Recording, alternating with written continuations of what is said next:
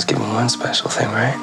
Everyone's blessed with one special thing. I want you to know I plan on being a star. A big, bright, shining star. Eddie Adams from Torrance. Yep. Jack Horner, filmmaker.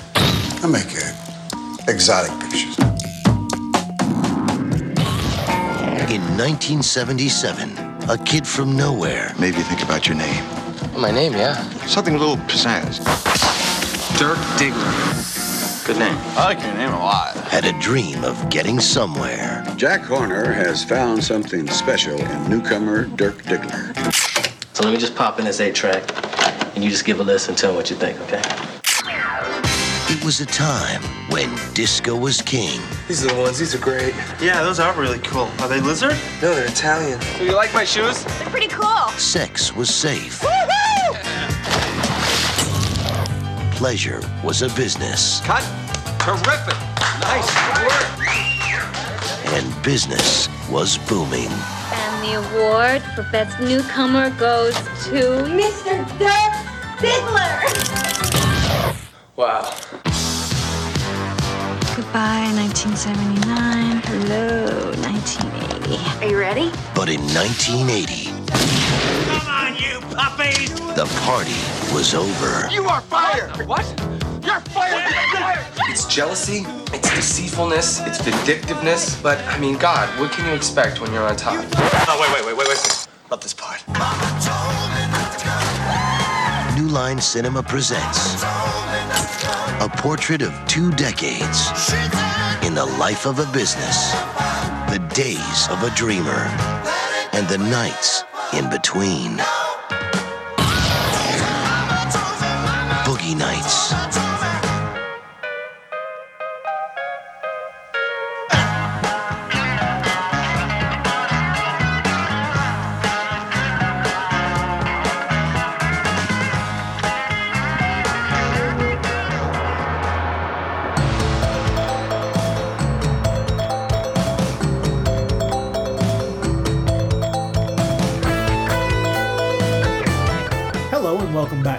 Bloody Pit. Tonight we are doing something we rarely do in this uh, podcast. I guess we're going to call it that, where we talk about a film that not only is fairly recent, uh, 90s. This movie's only uh, what 25, 26 years it's old. 25 years old, which is sort of shocking to me. Yeah, yeah. To think about it, that- but by by our standards, it's brand new.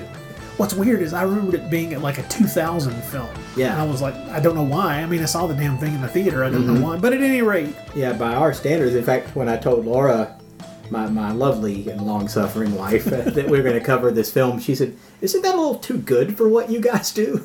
Like, and, well, I, and I cursed her. yeah, it's like, well, you're not wrong, but at the same time, everything we talk about is good.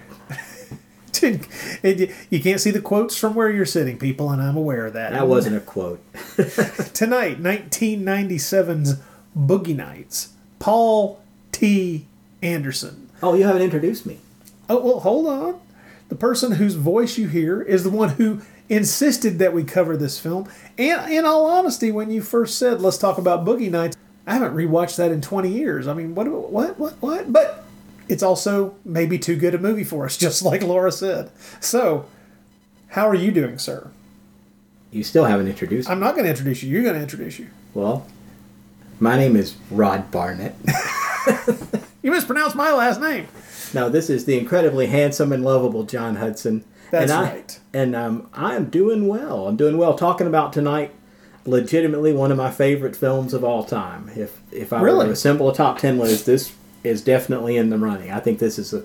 I I guess I won't spoil it too much to say I think this is an absolute masterpiece of a film. Well, I'm not going to hide the ball either. I think this is an exceptional movie. I think it's uh, brilliant. It was really great to go back and rewatch it. I had not, in all honesty, probably watched it in almost 20 years. Uh, but that is, you know, that's no, that's no indicator of what I think of it. I think it's an exceptional movie. I just think that it's two and a half hours long, and uh, I don't, I don't like the uh, the idea of putting a slab of time that large someplace without. Uh, without thinking about what else I could be watching that I've not seen before. But what a joy to revisit Boogie Nights. Holy shit, this movie's good. I'd forgotten a lot, I have to admit. It had been so long. There are a lot of details along the way. where I remembered the vague concept, the idea behind certain sequences, but could not remember the details. And so it was really kind of a, a, a, a joy to kind of uh, not just revisit it, but almost see chunks of it fresh Mhm. because they had faded from memory so well that I. Uh, it was it was fun. It's like, oh, I think I, I think I remember how this goes. I was like, oh, not quite. And it's like, oh, I remember Alfred Molina not being this sexy. And then,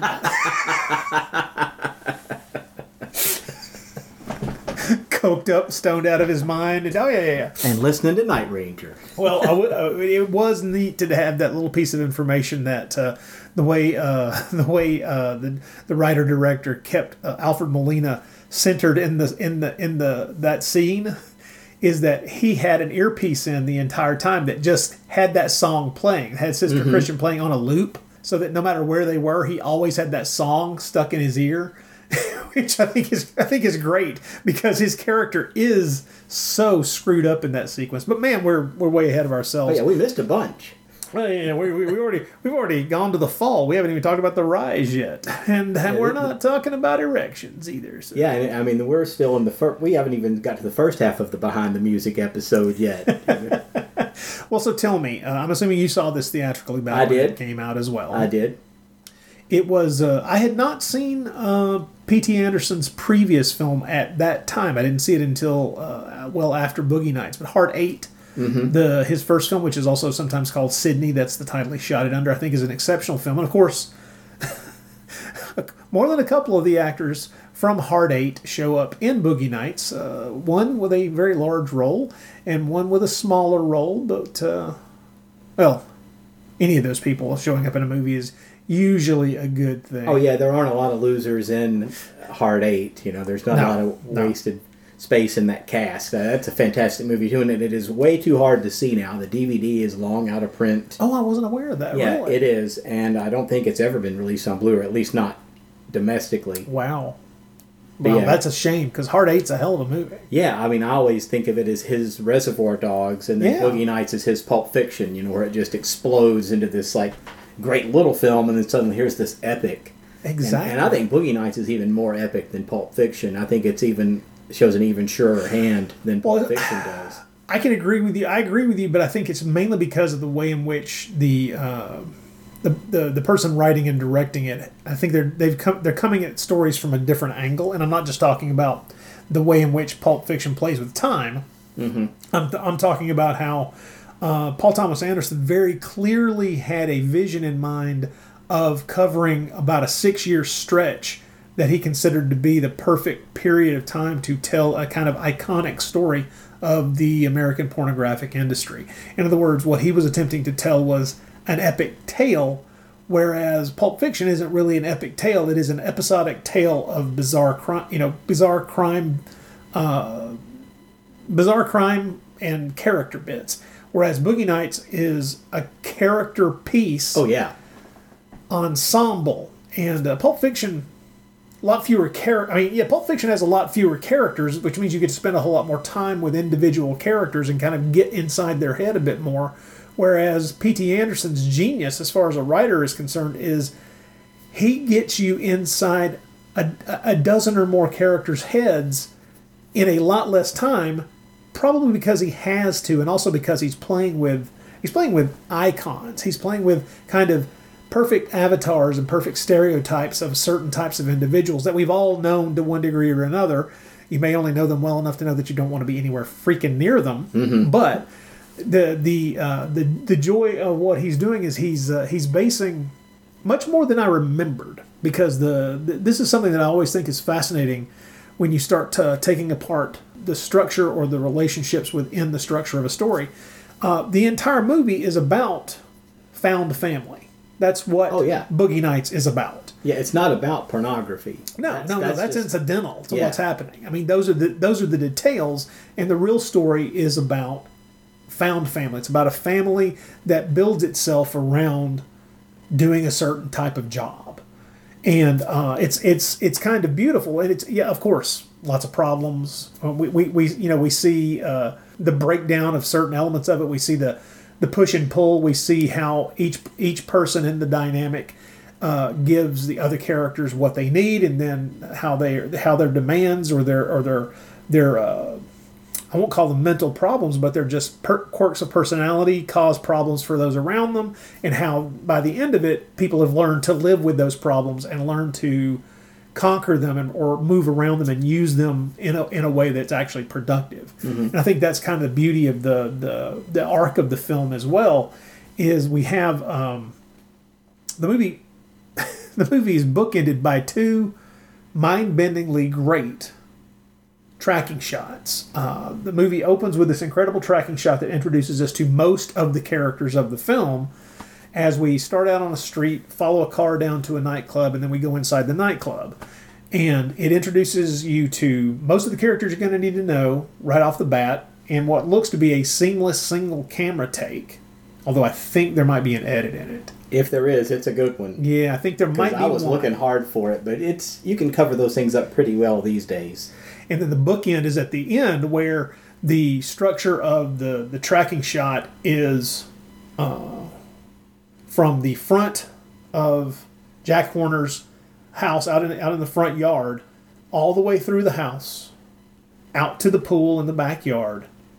It's just one single tracking shot as we we we cover everything that's going on inside the house. We we show all the relationships and how they're coming to a to a, a happy a happy place where everybody everybody is back where they really probably should have stayed in the first place, and then the movie concludes, and it concludes on that almost perfect note where you you, you track inside, and we get another bookend scene, which is we get uh, the uh, uh, we get Mark Wahlberg's sad little character there once again, sitting in front of a mirror, taking a moment to try to get himself together before he goes out to be in front of a camera. And um, it's uh, it's it's amazing that uh, Anderson was savvy enough to know how to make the arc of the film work within those kinds of bookends where you are setting up something that you pay off later, but you're also mirroring the initial nervousness of the character with the nervousness of a veteran who's stepping back into those. He's making those the shoes. comeback. Yeah. Now, have you seen the uh, the short film that he did, the Dirk Diggler story? Oh no, I have not. Yeah, he directed a 30 minute short when he was in high school. Um, it was half an hour. He shot it on video. He knew that he was going to have to work cheap, and um, just completely shot on video.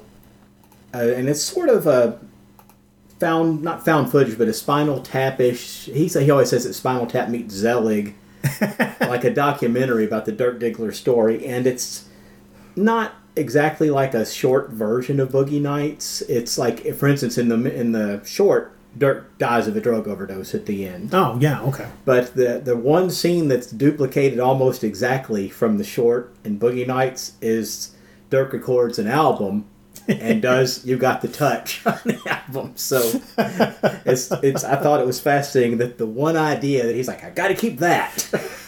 This shitty song. We gotta keep this shitty song. But in the uh, in the uh, short version, he that album becomes a big hit. He goes on television, and then his career fails, and then he comes back to pornography and dies of a drug overdose. Oh well, it plays out much better in Boogie Nights. With Oh, him, yeah. with that you know with it, it being presented the way it needs to, which is there's no way this is going to succeed, and he can't even get it off the ground anyway. So yeah, yeah, a couple of neat things about the short is that Bob Ridgely, who plays the Colonel, yeah. is Jack Horner in the short, Oh okay, okay. and then P.T. Anderson's dad narrates it, who is Ernie Anderson, Yeah. who is the voice of ABC television. So So you know his voice. Yeah, he's on the love boat. you know, that, guy. You, you, if you're a certain age, you know his voice. So Yeah, immediately he's Dirk Diggler. You know, he's got this great voice narrating it, and um, the guy who played Dirk in the film, um, and I forgot to write his name down, and now I feel terrible about that. But he's in Boogie Nights. He's the guy in the stereo store that Oh, Buck yeah. Swope is trying to sell this, where he tells him he needs that bass. Yeah, yeah. That's the guy who played Dirk Diggler in the short. Okay, okay, okay. it's That's worth a watch. It's um, it's um, for a guy who is still in high school, it's pretty darn good. You know, it's very Is it a- included as an extra on anything? it's not, but it's on YouTube in Okay. And it, and it actually should have been. I'm not sure why it wasn't on the Blu-ray of Boogie Nights, but Huh. but it's on YouTube and like and, and it's not very good. Quite it's like edited on tape, so it's Ah, so it's, gonna- not. yeah. You know, it's only going to look but so good, but but you can see it in very watchable quality on on YouTube if you want. Well, first of all, let's just say something. On revisiting this film, my memory of it is that the acting performances were exceptional. And on this rewatch, yes, I, I my memory was correct. The act, the performances are exceptional. And as a matter of fact, uh, I'm going to say this: Mark Wahlberg has never been as good after this film as he is in this film. Uh, I, I'm deadly serious. Uh, Mark Wahlberg in 2022 is an actor I actively avoid. Uh, because and a lot of that is because I think that he chooses projects from a from a point of view of making the dullest fucking films humanly imaginable. Uh, has the he, I think he looks at a script. Has this been made 15 times before? I'll do it. Is every story beat going to be obvious?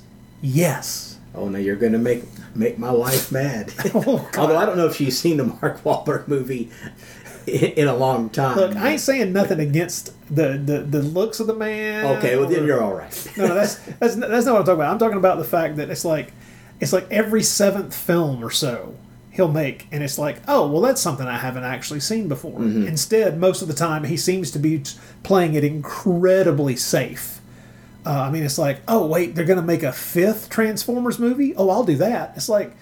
Yeah, you're gonna jump into you're gonna jump into a series of films that have made six billion dollars.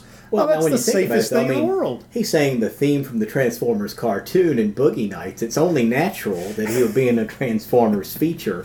Well, it's it's also natural that somebody with that much clout would occasionally stick his neck out for something that was really actually interesting. Well, But- I'm not. I'm not going to argue with you there. I'm, and I, I think he's. I actually I agree with you. I, I think this is easily the best Oh, yeah. performance that he's ever done because he's just extraordinary in this thing. And he wasn't the first choice. You know, Leonardo DiCaprio. yeah, who would have also killed it in He would have been good, although um, of course uh, he chose to do Titanic, so it turned out okay for him. He's he's he's doing fine. He's he's all right, but um, as, a, as, a, as a man once said, I'm sure Leo DiCaprio is farting through silk. So.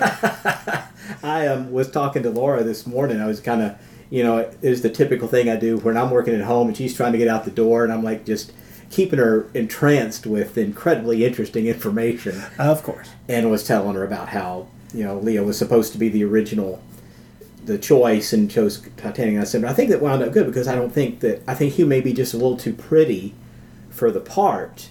And she's like, "You think he's prettier than Mark Wahlberg? I he is not. Mark Wahlberg is so much prettier than Leonardo DiCaprio." I'm like, "Well, you're you're the judge there. I I they're they're both attractive men. I can see that, you know. I'm- But but I think that Mark Wahlberg has more of an everyman. I mean, Leonardo DiCaprio to me, you look at him and he's like, this guy looks like he was drawn by Da Vinci. You know, he doesn't look real like real people. Well, especially in those, especially in those younger years. I, Yeah. I like how he's aged into. I like how he's he's leaning into his wrinkles these Oh, yeah, days. I like that. Back then, he almost looked like angelically perfect. Yes, exactly. And um, Mark Wahlberg doesn't. Mark Wahlberg looks like a guy who be like a good-looking kid who'd be a busboy. Exactly. You, you say that's a good-looking busboy, but whereas Leonardo DiCaprio was like, that's an actor. But I, I think that that was. And in one of the interviews I saw with, with Paul Thomas Anderson, he said the same thing. Uh, they said, "So he wasn't your first choice." He said, "Oh, he is now. He's absolutely the right choice. He wasn't the first person I looked at, but he was absolutely the right choice for the part." Well, like I said, one of the things I had completely forgotten about was how good he's in this movie, and I, so many things that happen within the movie are built on the fact that Wahlberg actually pulls off some acting that, like I say, in 2022, I'm just not remembering that he can do. Um, there is the famous one in the scene with Alfred Molina, but I'd like to, before we talk about that, and people were just going to assume you've seen Boogie Nights.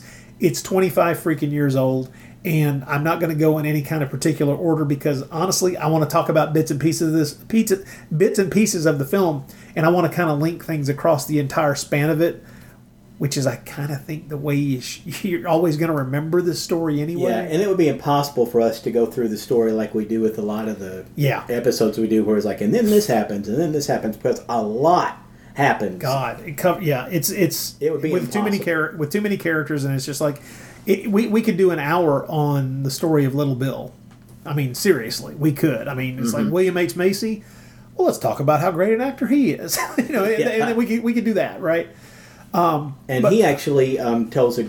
I've watched a lot of little interviews in preparation for this, Cool. and he talks about. Um, they were asking him what the effect of being Oscar nominated for uh, Fargo was, Uh-huh. and he says the first time he noticed that his life had changed was um, he got the he was pitched Boogie Nights, or he had heard about Boogie Nights, maybe through his agent. I forget the details, but he wasn't quite sure because uh, almost every actor initially said was a film about pornography. I don't know if I'm interested, but then they read the Yeah. script and it's like ah okay, and then they got it. So he goes to meet um, with Paul Thomas Anderson, and Paul Thomas Anderson is immediately like pitching to him, and he says, and and Macy realizes, oh wait, I've got this part. I don't have to even worry. He wants me. I don't have to audition. He's trying to convince me to say Yeah. yes. Yeah. And he said that's when he knew. He's like, okay, I'm I'm okay from here. Well, he is, of course, he is excellent in this film, and and the, the the the most amazing thing to me was there's a moment in the movie, there's a line that I had actually remembered over the years, and I thought I had misremembered it, and so I was really interested to listen to it again, and uh, to hear that it was actually a screw up that Anderson then kept in the movie was was really revelatory, mm-hmm. and of course the the the little Bill storyline, he's kind of the uh, what, what, what was he? What, what was he what was he considered like the second assistant dir- assistant director? He's the man who wrangled things and kept things in motion while Jack Horner the actual director he's the one who made sure everybody was on set he's the one that arranged for the for the lights and the cameras and everything to be where they needed to be he mm-hmm. was he was what I in regular film I think they'd be just call just call him a line producer but I think he's actually also kind of really on these porn shoots he's really kind of the, the assistant director he's the one who's you know, going over and talking to talking to the actors and making sure they're aware of exactly when they need to be where they need to be, while the director's setting up shots and doing things like that. Right. And he's obviously an integral part of getting things done. He's very good at his job, but he is married to a woman who is constantly cheating on him. And uh, the, the, the this story plays out across the entire film. I'd forgotten that his wife was actually with them at that first uh, awards award show. She's sitting there next to him uh, at the at the table, the big the big round table when Dirk gets his first award. and if you know, she's like rolling her eyes. Uh, Yeah, and while yeah. everybody else is so excited, and Well, and of course, it, Little Bill's wife uh, is played by uh, a, a, speci- a specific porn actress who I've had a lot of time for in my life. now now it's a family show. I, it's, it's not because I No, curse. I curse far too much. oh, it, it, we've never done a family show, but nope, it's the uh, the legendary Nina Hartley. Yes, Nina Hartley is without a doubt one of the uh, the most beautiful porn actresses from the classic period, and uh, also uh, a very talented lady and someone who I can hardly believe it, but she's she stayed in the porn industry in front of the camera for decades, uh, and uh, every interview I've ever seen with her or read read with her. She just seems like one of the most down to earth, nice people in the world, and it's really great to. I, in, in the work, she was in this movie more than I remembered. I only remember her being in like two scenes. And the scene that, and one of the scenes that I remembered her being in, which is the scene in which her character is killed, she's not even really Yeah, in. you don't see her. Yeah, and as a matter of fact, I don't even. I, I would bet money that she wasn't even on set. There's no need. You don't see that. That's not the point of the scene. The scene is following, and that's another single camera shot that I think is absolutely amazing. Oh, that one's really amazing. Yeah. yeah. I mean, we just just follow follow those Little long Bill. tracking shots are great, but let's keep talking about Nina Hartley for a minute now she is um, Inside Nina Hartley. she's um, and, and and a lot of the people who are listening to this show, um, I you you may or may not have seen an adult film before, and I'm going to um, throw a little extra information out here or there that's sort of Boogie Nights adjacent That's a good idea. because um, there's some things that I think contextually will be important, but also I think a lot of people immediately assume that all adult films are terrible, and they're not, and that all people who make adult films are drug addicts and idiots, and Right. and they're not. Nina Hartley back to her, is as smart as a whip. Yes, indeed. You do not want to get in a battle of wits with her. She used to be. Um, Because you'll probably lose. you would lose. She was one of the go-to ladies back in the uh, 80s and 90s if they ever needed someone on, say, Donahue or a show like that. Yeah. And she didn't lose any arguments that I saw. Very smart. very smart lady, and um, well, I, I do wonder. Uh, we- we we do know that there were more than a few porn actors who were involved behind the scenes on this film uh, as advisors. Um, there's no way you're going to make a film about this industry and not be a part of this industry and not go to the people who were in the industry in that period for advice.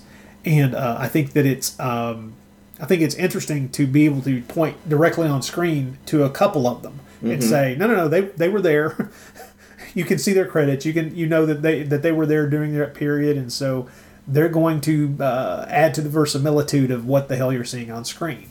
And that's something else that I think is fascinating about the movie is that it does seem to be, you know, we are talking about a slightly heightened reality here, but at the same time, it seems pretty true to life most of the most of the way through. There's not much there that strikes anyone as unbelievable, even people who worked in the industry. These are pretty human characters, pretty human foibles that trip them up, mm-hmm. and the the character traits that make them susceptible to the screw ups that they create are all built right into their characters. Uh, you spend a little time with some of these people, and it's not hard to tell how some of this could go wrong. And uh, the the real joy is the centerpiece of the film. The main character of the film is, you know, Eddie Adams, Dirk Diggler, and we follow him. And when we when we meet him, it's 1977, and he's 17. We advance over the next five or six years, and what we watch happen is exactly the kind of thing that would happen to someone who has the kind of success he has that comes quite easily to him. And the the the money the women the adulation all the things that would trip up anybody at that age. You're not really thinking clearly about anything at all when you're that age. And it's mm-hmm. and it's just it's just a fact. We ought to we ought to do something as a as a planetary society of human beings to make sure that nobody can destroy themselves before the age of 25 because before 25 the choices you're making that you think are long term are probably wrong Well, I, I can guarantee that most of them are. I, I would know. I think most of the choices I made before the age of 30 were wrong. Actually, I made a few this morning. So the at the center of the film is the Dirk Diggler character. We watch his literal rise and fall in the porn industry, and then uh, his uh, his his return, his his hopeful return to the place where he needed to be in the first place. But the movie concocts this wonderful family around him. And don't get me wrong, it's uh, although there is a definite father figure and there is a definite mother figure. Boy, you don't want to get too hung up on that family thing because incest is best, and I guess they knew that. So the uh, the actors in the film that I remember being absolutely brilliant. First of all, let's let's front and center something right now. Um, by this point in his career, I don't know that Burt Reynolds could have turned in a bad performance if he was halfway trying. There's something about him and the camera. There's so much just screen charisma, and at this point, so much experience in front of a camera. I mean, his career started in the early 60s. yeah, on um, like TV westerns. and- Exactly, Well, exactly. of course, he was a regular in Gunsmoke, I think. And Yeah, yeah. And so at this point in time, this is a person who knows so much about how to come across, how to get that idea that's on the page into an audience's mind effortlessly, it seems. At least it seems effortless when I'm watching him on screen in this movie. He's so good here that I got to say, sometimes you look back at uh, people who win an Oscar, especially actors who have been, you know, who've had a career for a long period of time, and they are given an Oscar for a, a role in their in their in the latter part of their career, and you think, and this is this is you know somebody th- this is them making up for the- mistakes in the past. It's the victory lap Oscar. yeah, yeah, it is. We're gonna we're gonna give Al Pacino an Oscar for Scent of a Woman because he's deserved it like six times. Yeah. and he he's lost out. Yeah, and, and not for Scent of a Woman. Oh, that was or Al. Well, anyway, we're not going to go li- down that road. I, I like Scent of a Woman. Scent of a Woman is thirty minutes too long, and there's a little bit too much Al indulgence in that yeah, film. I would. I, yes, Yeah, yeah. There's even a little Al indulgence in Heat, and he's really good in Heat too. But nevertheless, uh, the uh, you know, it's like we he, he Burt Reynolds didn't get he was he's first nominated for Deliverance, and you know he didn't win. And uh, gosh, was he nominated for? Uh, I think he was nominated for another. He was nominated at least once once more. Uh, Cannonball Run two. No, that wasn't it. Oh, okay. I was. He was robbed. Don't get me wrong. But he was not. He was not nominated for that. Oh, that is a shame.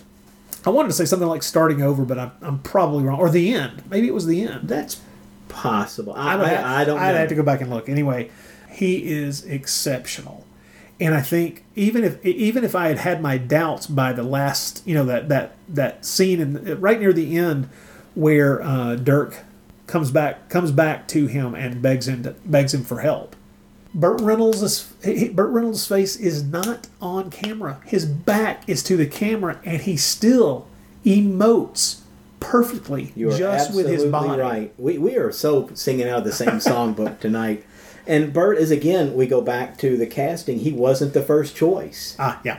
Um, originally they talked about Warren Beatty, um, Harvey Keitel, which both would have been Yeah. interesting. The Albert Brooks, which would have been Brooks Br- Brooks can bring it. yeah. And the one that to me is the most interesting, what if, would, was Bill Murray. That would have been Murray could bring it too, Yeah. but he would he would he would be at that time especially he would have been fighting against the the public perception yeah. of him. Yeah. But uh, any of those guys, I think, would have been interesting. But I think again, Burt was the right call. oh well, I mean he he he proved it. I mean Oh yeah. he, he earned, I mean, I don't think there's a single person in this movie that wasn't the right choice. Well, let's talk about the to, to me the standout female performance. I mean, head and shoulders above everyone else, and everyone else is good. Julianne Moore. Uh, And she was the first choice. He, Yeah. P.T. Anderson wrote that part for her. she's she's a force of nature. Yeah. I've never seen her turn in a performance that didn't elevate mediocre work and make perfect excellent work. Mm. She is astonishing. There's ne- I've never watched her on screen and thought I'm watching someone act. And the thing in this is this is the movie where because of the part that she's playing, you should be able to pinpoint moments in the film where you're going, I'm watching an actor act. And intellectually, you can know that, but she's so fucking good at pretending to be a shitty porn actress that she's effort. It just seems like she she's able to do it without even bothering to try. Mm-hmm. She's so good because in the scenes where she's playing herself, where she is Amber or Melissa, the character's real name, when she's there- Maggie. I'm sorry. Oh, I'm sorry. Why did I say Missy? Oh, I know. Oh, oh, God, you're right, Maggie. You are correct. When she is actually that character, she's the excellent, the excellent actress we've always known. And when we're watching her film scenes with dialogue in a porn movie, she has that that flat affectation that non-professional actors think is acting Mm-hmm. and she's perfect because if you've seen a few porn films and i've seen one or two just a you know Just a couple. just a handful to be able to make a judgment call on this. This was research. I would never anyway uh,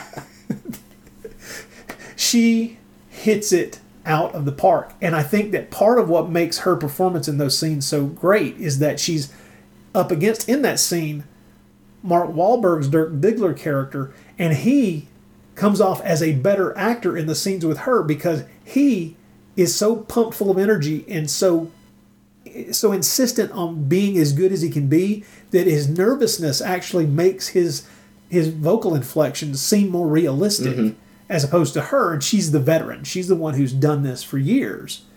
And that is once again that perfect byplay where she's playing it perfectly so that we get the idea, we get the impression that we're supposed to get from the scene, which is the veteran who's done this a thousand times before and the person who's doing it for the very first time. It's it everything helps to tell the story in ways that you don't even have to consciously be aware of because they just seep into your recognitions of what is being presented to you. It just is well told. And and um, not that I am um, a Juilliard trained musician, but I am, I do know how to play an instrument. And if somebody says play like you don't know how to play, it's it's not easy. No, and it's just like saying act like you don't know how to act isn't easy. It's not easy at all. Now, having as someone who has also seen one or two adult films, Ah, oh, okay. not there I, are. I, I was, I was going to ask. I've, I've seen a couple, and there are a lot of really good actors and actresses in those as well. Oh yeah. Oh exactly. Um, you know, that's again, I think I'll, I'll wave the flag for the adult industry all through the show again. Um, yeah. What flag? because- What flag are you waving? well, Sorry. I, I will say that a lot of them are junk. You know, Alright. there's no denying that, but a lot of horror films are junk. Of course. comedy, everything, every genre is. But there are some good films out there, and there are some really good actors and actresses in the films. Um, Amber Waves would not be one of them. No, no, seeing her performance, and there are some people who act about like that as well. But I think that's one of the things that uh, you know, that Boogie Nights isn't a documentary, so they don't have time to show every aspect of things. But not everybody in, in porn is a bad actor. No, there's some good ones. No, but there's a there's a certain competence level that that you strive for in those movies, and if you can just make that, everybody's going to be just fine. Yeah. It's like okay, it's, it, you, you delivered the dialogue and you didn't trip over your own feet. We're all, Mhm. we're good. All right, good, good, good. Thank you. But the uh, that that tightrope walk of being really good, and Julianne Moore is really, Oh, really so good, good. and being able to pretend that she's not. Holy crap! That's you know that's. I, she would metaphorically she would have a net under her, and her net is everyone around her, and especially her director. But my God, that's hard. Mm-hmm. it's just not. It's not an easy thing to pull off. Well, I think, I mean, the, before we break down everybody in the cast, I think this is one of the be- most extraordinary casts ever assembled. It's pretty amazing. Um, I recently um, showed this to my um, ex girlfriend Michelle's daughter, Hannah, who's 22. now. Gosh, she's 22 now. I can't Hannah is 22? She's Hannah's 22. Oh yeah, God. I know. That little girl you used to see running around is 22, but. I showed her this movie. This is um, this is one of those movies that a lot of people haven't seen because it's just outside of the mainstream enough Yeah. that a lot of people don't know about it. Um, and um, she really did. Of course, she's younger too. I mean, she wasn't born when the thing was released, but she she thought it was incredible. And then she showed it to her boyfriend, and he's watching it. And like every person in the cast, oh wow, they're in this, they're in this, Yeah, exactly. this." And so many of these people are either unknowns or almost unknowns when the cast was put together. Yeah. You know, that it's just amazing to Yeah. see the talent that that they put under one roof in this thing. Well, I mean, Philip Seymour Hoffman, Don Cheadle. I mean, we're just talking about characters who don't have a lot of screen time. Yeah, these are like the bit players. Yeah, you know, the guys the, like the- that. The, the bit players are people with humongous careers. yeah, Good lord! I mean, the uh, Phil, you know, Philip Baker Hall talking about you know another holdover from uh, Hard 8 Mm-hmm. You know, he only has a few scenes, but you know, he's a, he's one of those character actors who can come on and just own dialogue and, and walk off with just whatever you hand him, and he's brilliant. And there's and he's like I said, he's in what three scenes? Three yeah, scenes in the something entire like that. film. But every scene he's in, he he owns it completely. Yeah. Philip Seymour Hoffman sat, sadly passed away a few years ago, but you know what? You know, may, maybe he burned twice as bright and therefore half as long. It's sad to say, but he's. I remembered the character distinctly. I did not remember how good the performance was. Mm-hmm. And you could, I mean, it can be caricature, caricatured down to that scene where he's so frustrated and angry with himself and sitting there in the car and Oh, that is so heartbreaking. Yeah, it, it is so truly good. heartbreaking. It, it, it can be pared down to that scene, but his performance on both ends of that scene are they they're they're beautiful, and what he does mostly without much dialogue at all. I mean, it's all physicality and facial expressions and longing, mm-hmm. despondent looks. He's he's he's so good in this movie, and it's like it's not hard to see him in this film in '97 and realize, oh yeah, yeah, this guy's career was gonna was gonna skyrocket, Yeah. and it did. And same with Don Cheadle, who was again not the first choice for that part. And Oh, I know. Yeah, they sent it. They sent the script to uh, Sam Jackson, and he just he read the script and he didn't understand. He's like, "What, what am I? What are we doing here? What would this be?" and I'll say this though, I think that Samuel L. Jackson would have been the absolute wrong choice for that character. I don't know. I can see him doing it, especially at that time. This is before he was Sam Jackson. You know, Even then, the Don Cheadle, just his face and his The character- voice. yeah, the character There's a would have been different. vulnerability there Exactly. that Samuel L. Jackson does not have, and I don't. Yeah, yeah, I, I don't right. think. I don't think it would have worked as well. no, probably not as well. Although I can see there the, the the scene in the donut shop. I can see exactly why Anderson would have thought of Sam Jackson for that role because that's the central hinge scene for him, mm-hmm. where he, he he gets to be gentle and loving with his his his pregnant girlfriend slash wife, but then he has to he has to survive that horrible that horrible robbery incident in the donut shop, and that's you know that's his hinge point. That's the thing that allows the character to have his dream. And Uh, like, and- see, he could have pulled that scene off, but like, think about the scene in the bank where he's being told no, Yeah, yeah. and um, and just the heart, the heartbreak. Again, Oh, we're going to use that word a lot. I don't, I don't see Samuel L. Jackson being able to do that the same way that Don Cheadle was able to with just his eyes. And the the in that scene you're talking about in the bank, it's the line, and I wondered if it was scripted or not. I wondered if it was just something that you know was come up with on the day. It was probably in the script, but that moment when he adds is you know just tell me what I have to write on. You know, tell me what I have to write down, and I'll do it. And it's that that tone of desperation in his voice. It's it's it's just incredibly affecting, and he's he's really really good in the scene. And the uh, uh, th- that's that's uh, uh, Don Cheadle was just as worthy of a Best Supporting Actor nomination as Reynolds was. well, honestly, they could have filled out all five of the slots. Well, yes, I agree. William H Macy, Yeah, Philip Seymour Hoffman, John C. Reilly. Let's talk John C. Reilly.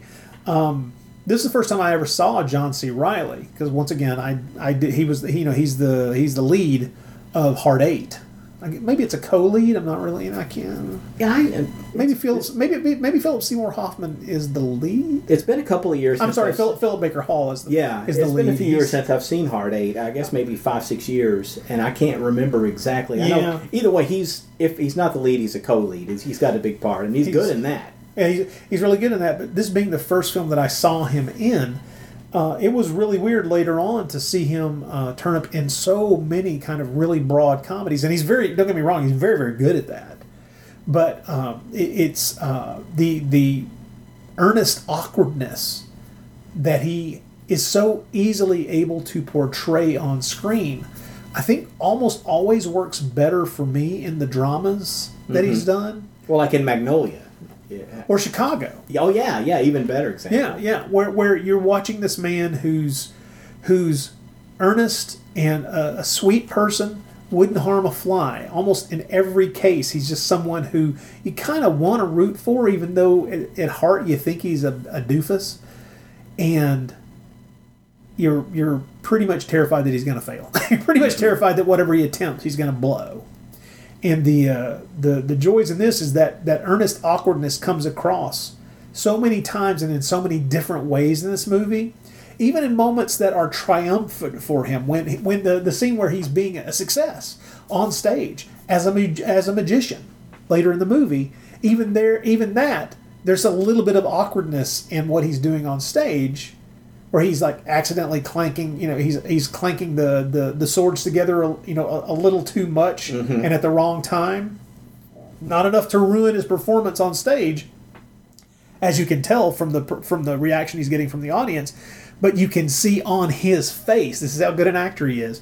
You can see on his face that he knows that he's he's he's making a little mistake there, and he can't really forgive himself. He's just hoping that he gets by, and uh, it's things like that where where he's so good that it's not a shock that he was. He's also just a, just a really good comedic performer. But I have to say that that ability to wring pathos out of in uncomfortable scenes uh, works al- always works better for me in, in the dramas with him because I I, I kind of want to just walk into the scene and hug him. and go, It'd be all right. it'd, be, it'd be all right, Mister Reilly. It's gonna be fine. It's gonna be fine. It's gonna be fine. I promise. What you need to do is just step back. You'll be all right. but he's he's so good in this. Uh, what I loved is I didn't remember the details. I remembered that uh, essentially, and I'm going to use this phrase when he meets uh, Wahlberg's character there at the at pool poolside at Horner's uh, Horner's house. I always always remembered it being it's a it's a it's a dick size competition as they're talking about how much they can squat and bench press. Oh yeah, and like when he does the jackknife, let me show you what, what you did wrong. yeah, it's like we're going to establish right off the bat that this guy is a screw up, but not one that's I mean, but but but not not the kind of screw up who's going to harm anybody. He's just a screw up who's going to accidentally harm himself. Really. So let's talk about the future. Let's talk about what video means to this industry. And let's talk about how all of us, not one of us, how all of us are going to profit. I've been doing theater in San Francisco, San Diego. Not as long as you've been doing stag and hardcore, Jack. We're all familiar with your biography, Floyd. Floyd, no one is doubting your credentials or your history. Then why the resistance? I mean, this industry is going to be turned upside down soon enough. Why help it? Why not be prepared? Colonel's got the money. You got the talent, Jack. I got the connection to the equipment and the mail order distribution. Not to mention those kids out there who are hot fuck action to the max, Jack. This is the future. Videotape tells the truth. Wait a minute. You come into my house, my party, to tell me about the future. That the future is tape, videotape, and not film. It is amateurs and not professionals. I'm a filmmaker. That's why I will never make a movie on videotape. I'll tell you something else. I will never, ever loan out any of the Wait, wait, actors wait, wait, wait a contracts Jack. you. I'm not a complicated man. I like cinema. In particular, I like to see people fucking on film. But I don't want to win an Oscar and I don't want to reinvent the wheel. I like simple pleasures like butter in my ass, lollipops in my mouth. That's just me. That's just something that I enjoy. Call me crazy, call me a pervert. But there's one little thing that I want to do in this life, and that is I want to make a dollar and a cent in this business. Ah, Jack, I'm not trying to hurt you. I'm trying to help you stay one step ahead of the game. We're going in circles now. We're in familiar territory. The territory we're in is the future. Not to mention the cost. You know, if it looks like shit, and it sounds like shit, then it must be shit. You're holding on too tight, Jack. It doesn't have to look good. Film is just too damn expensive. And the theaters are already converting to video projectors. I mentioned earlier the, uh, shall we say, odd family dynamic, but it's such a it's such a touching thing. You have Jack Horner, the the the film director played by Burt Reynolds, who really is the father figure. Uh, and I, I love I love the all I, he's gathered around this family of himself around himself with Amber, the Juliana Moore character. He's got a daughter, Roller Girl, mm-hmm.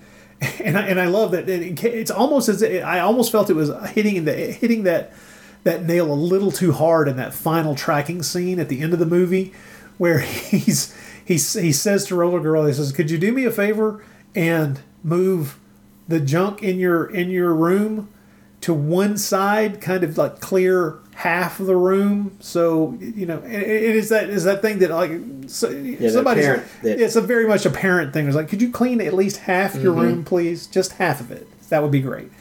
And uh, it's like it's, it's almost hitting it to, but it, at the same time, it was like, no, it's kind of perfect because he's he is a dad, but he but he's it's it, it- there's no way to get away from some of those things, and that that that wonderful look on his face as he go as he gets out to the pool, and uh, uh, Don Cheadle's character's uh, little boy is in the pool there, you know, being played with, and he, he he's like t- touching his head and kissing him and going, "Oh, this is great." This is he's now, and that's that's the moment where you realize, "Oh shit!" Now he's a grandfather. Yeah, he's got a grandson. now. Yeah.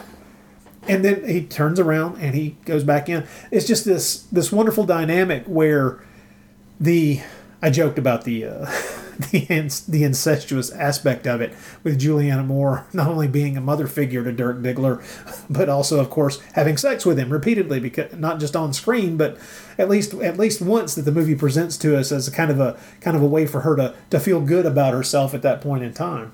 And the uh, the it, it's best not to examine that thought process much further than the the kind of surface level because it does get into that that terrible dynamic that I'm not altogether sure that uh, P.T. Anderson was willing to delve into. That's that's a whole movie into itself to just kind of examine the uh, the possible mother son incestuous combinations there that creep into people's minds. Uh, there are whole subsets of porn that kind of explore that aspect of uh, human sexuality, and I'm not to get. I, I'm glad. I'm glad that it's there because it's just another nod to the complexities of human sexual relationships. Right. But uh, and and it certainly doesn't get in the way, and it speaks volumes that. Uh, well, you know, I will say there is that scene that coked out of their mind scene before they clean themselves up between Roller Girl and Amber, where they're just out of their minds and they're they're they're both so sad that Dirk's not there anymore, and that's it. It becomes evident that Roller Girl and Dirk really did have this brother sister relationship, and she was irritated by him a lot. Because you could there's several scenes where you see her being irritated when he's like dismissing her or just not even really paying that much attention to her around the house.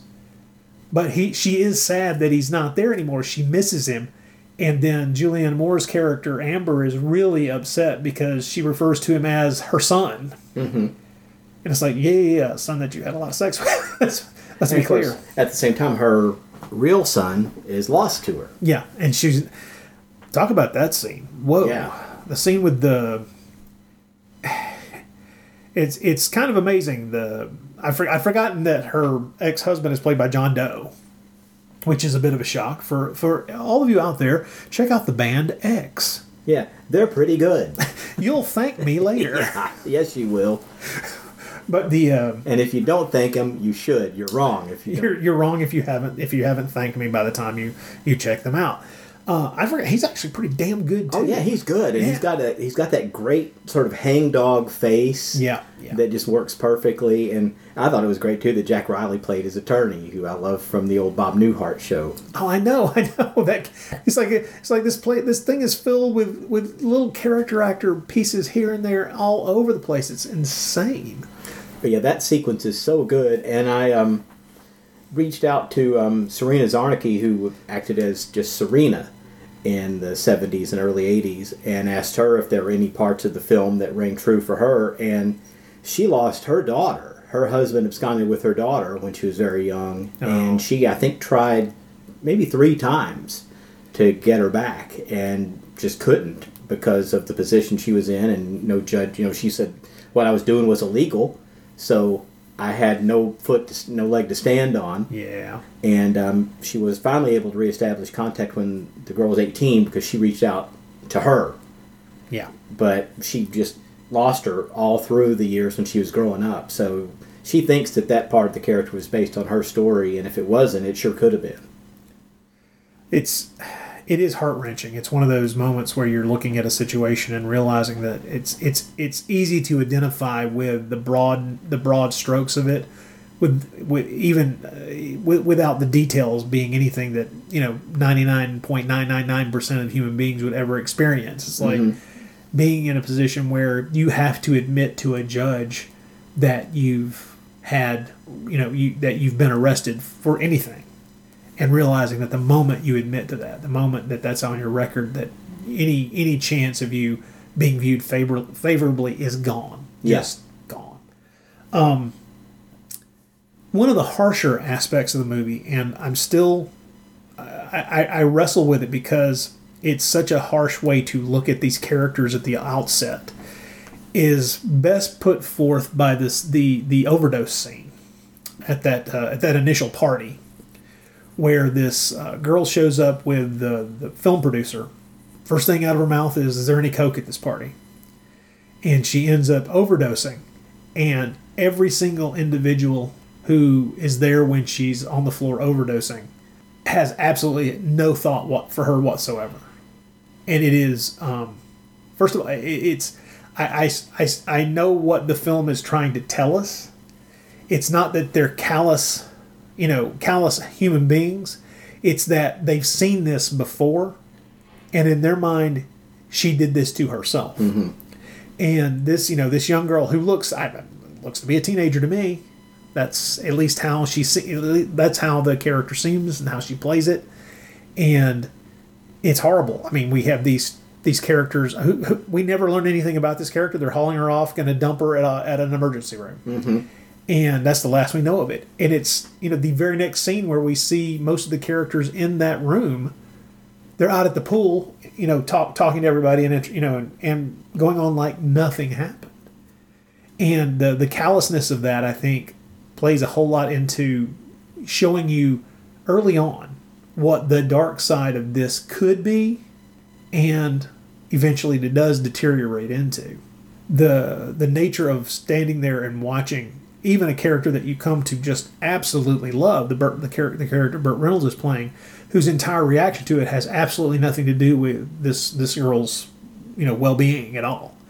It's it's it's rough but at the same time that they're you know he's trying to tell you something. He's Mhm. trying to show you through action what these people experience. This this party is pretty standard stuff.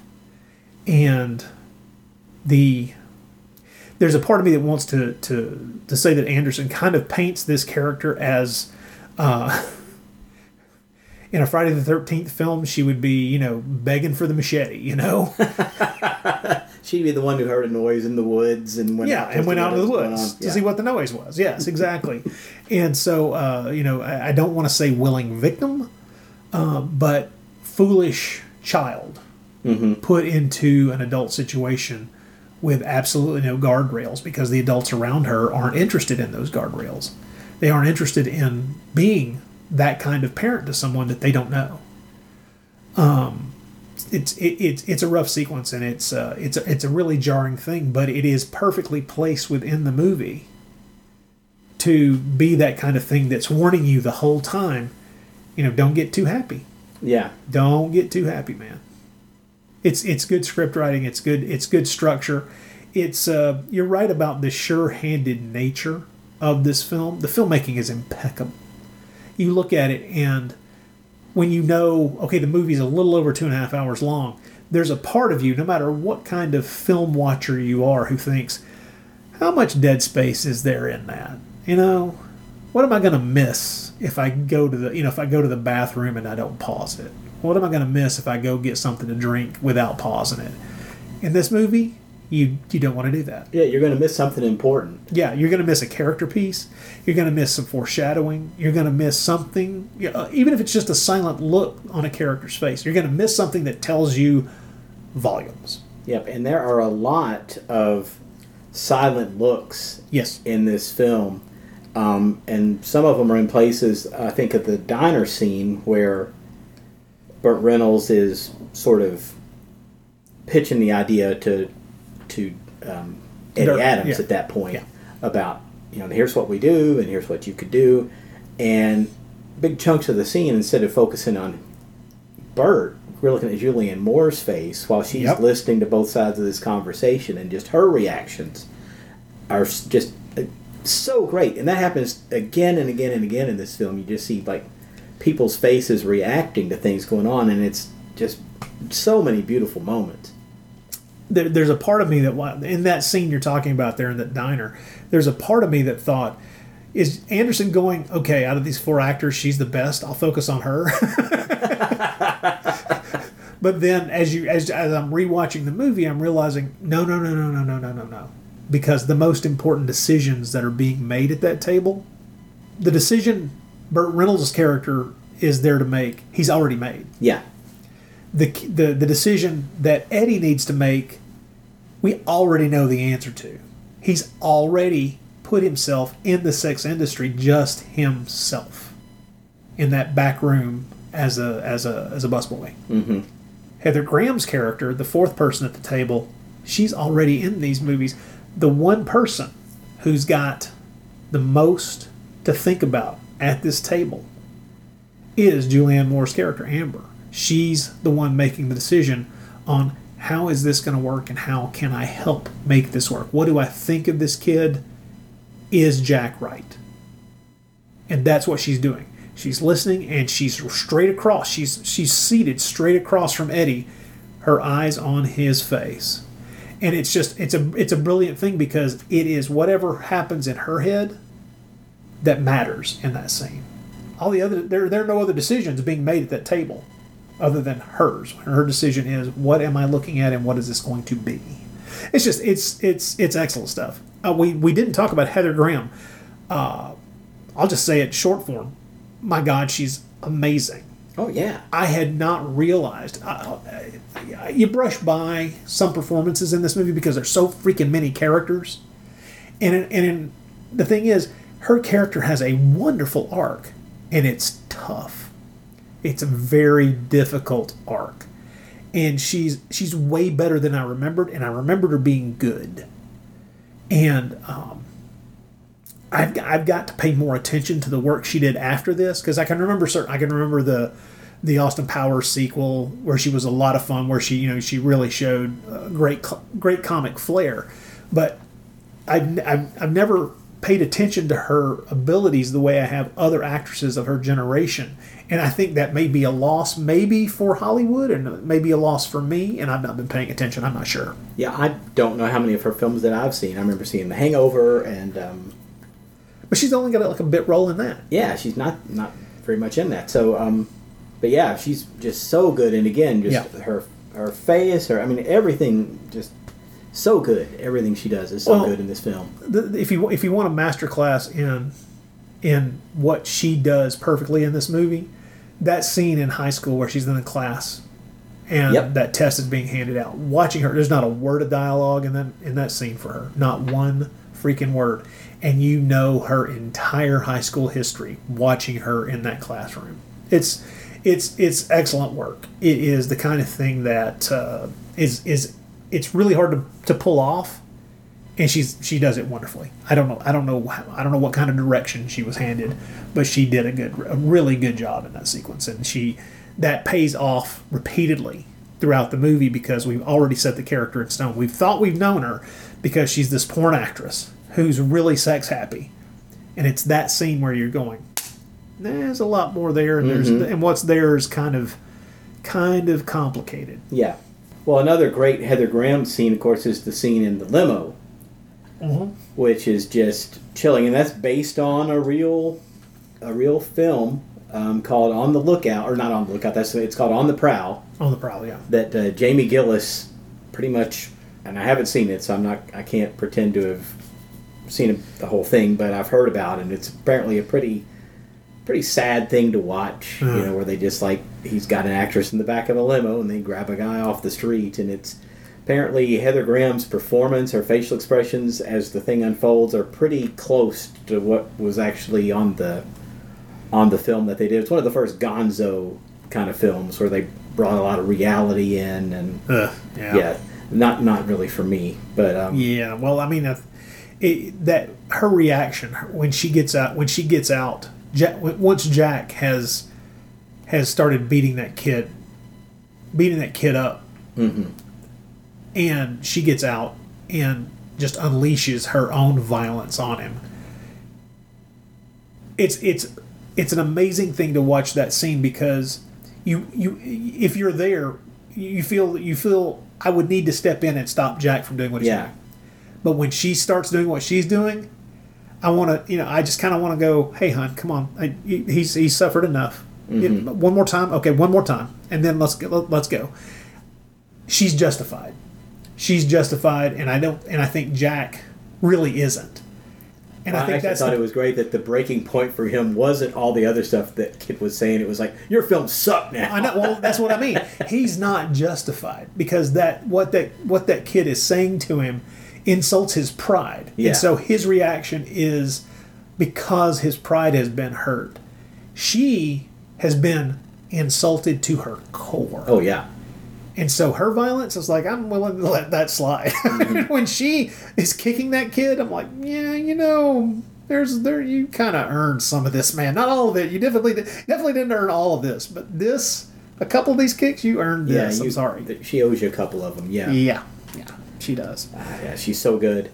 One character who I don't think gets one of the few characters that we don't see their full story play out is the African American actress Becky Barnett, who is um, she gets married in the middle of the film. Yes, uh, there was more there, but it got trimmed down. It did, and um, and in in the deleted scenes on the Blu-ray, you can see it, and I I, I can see why they took it out, but um, but at the same time, it's the one deleted scene that would have added something to the film. And Yeah. In her story, her husband turns out it's and it's a story that has happened a lot. Wow, I'm going to marry a porn star. That's so hot.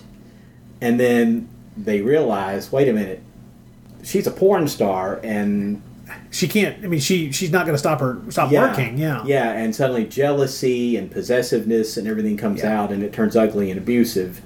So um, Anderson decided that it would be better just to let her have a happy ending.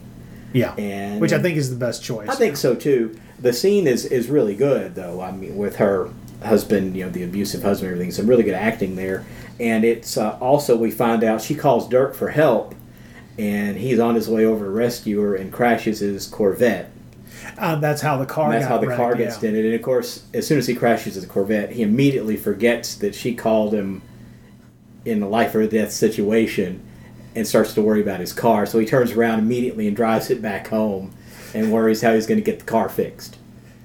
Which, of course, would have been just another painted painted in detail of Yeah. how far this character has fallen. Exactly. His, he's obsessed with himself now to the point where he can't see past his own. He can't. He can't see past himself at all. And I, without the scene, I think the film still plays pretty well. Whereas just you see that Corvette dented up, and it's like, and you don't have to know. Oh, it's Oh, you don't like- have- you don't need It's like everything else is falling apart. You know that's going to fall apart too. Oh, I'd forgotten how. I'd forgotten first that Thomas Jane was in this film. oh yeah, when he walks in, he's like, oh wow, there's Thomas Jane. Yeah, I'm like, oh, holy shit, I love Thomas Jane. Holy crap, he's he's he's great. And then I'm like, oh shit, this is the guy. Mm-hmm. yes, okay, okay, okay.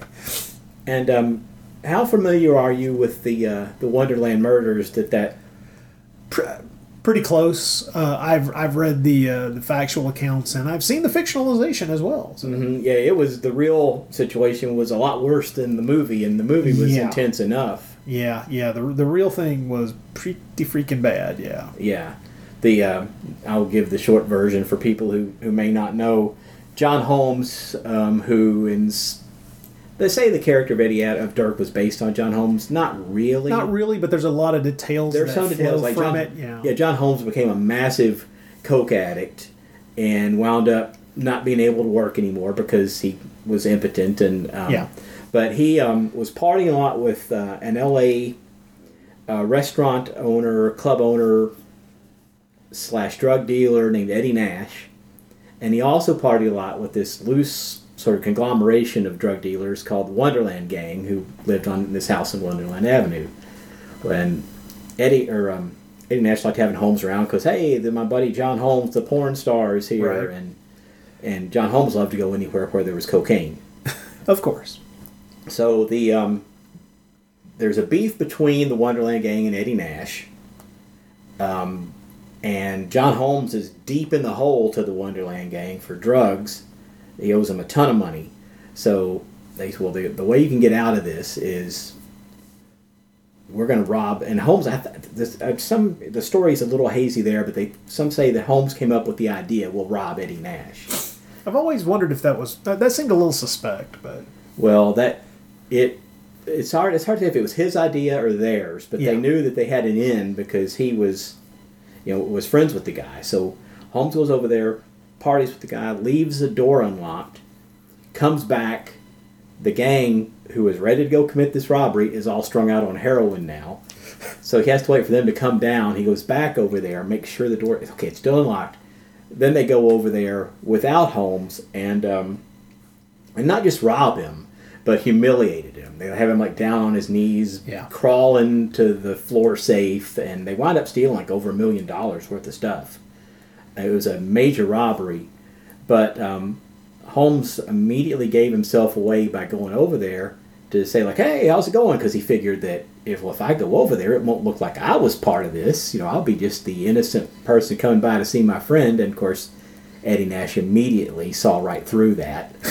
so he and his um, his sort of um, bodyguard slash assistant, whose favorite weapon was a lead pipe, um, pretty much beat the truth out of Holmes pretty quickly, and said, "Okay, we're going to go over there. You're going to unlock the door."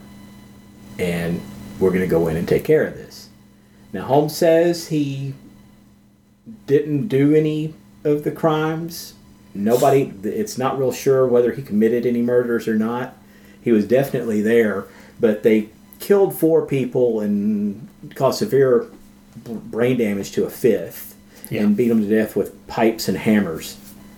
And uh, John Holmes went on the run for a while, but they had his uh, handprint from the wall of this place, um, so they knew he was there. And he wound up going on trial. They couldn't find him guilty because he was obviously coerced. You know, he definitely was coerced into whatever happened. He was in fear of his life. He did some time for um, contempt of court because he would not testify against Eddie Nash, no matter what. For fear of his life. For fear of his life and his family. Yeah. So um, the police who investigated it said it was worse than the Manson murders, as far as just blood everywhere. Said it was just absolutely unbelievable what they saw. So So when you get to the final sequence of this movie, yeah, it could have been worse. yeah, believe me, it's pretty. I I know it's pretty rough, but uh, yeah, could have been a lot worse. Well, um, we of course talked at the beginning about how the fact is that we think this is a great film. One of your favorite films that I was not aware of until now. Of Mhm. course, it you know knowing you with your porn addicted self, I Now, guess that's it's not. that isn't true. I will say that adult films, as a genre, are fascinating because it's such a. It's one of those things that appeals to me in a way because it's something nobody wants to talk about.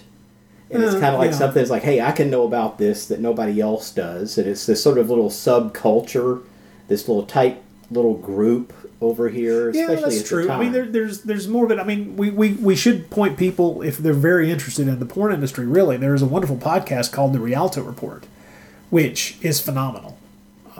Yeah, oh yeah, I would recommend that to absolutely anybody with any interest in film Yeah. at all. Um, because even if it's a person you've never heard of, the stories, it's fantastic. Yes.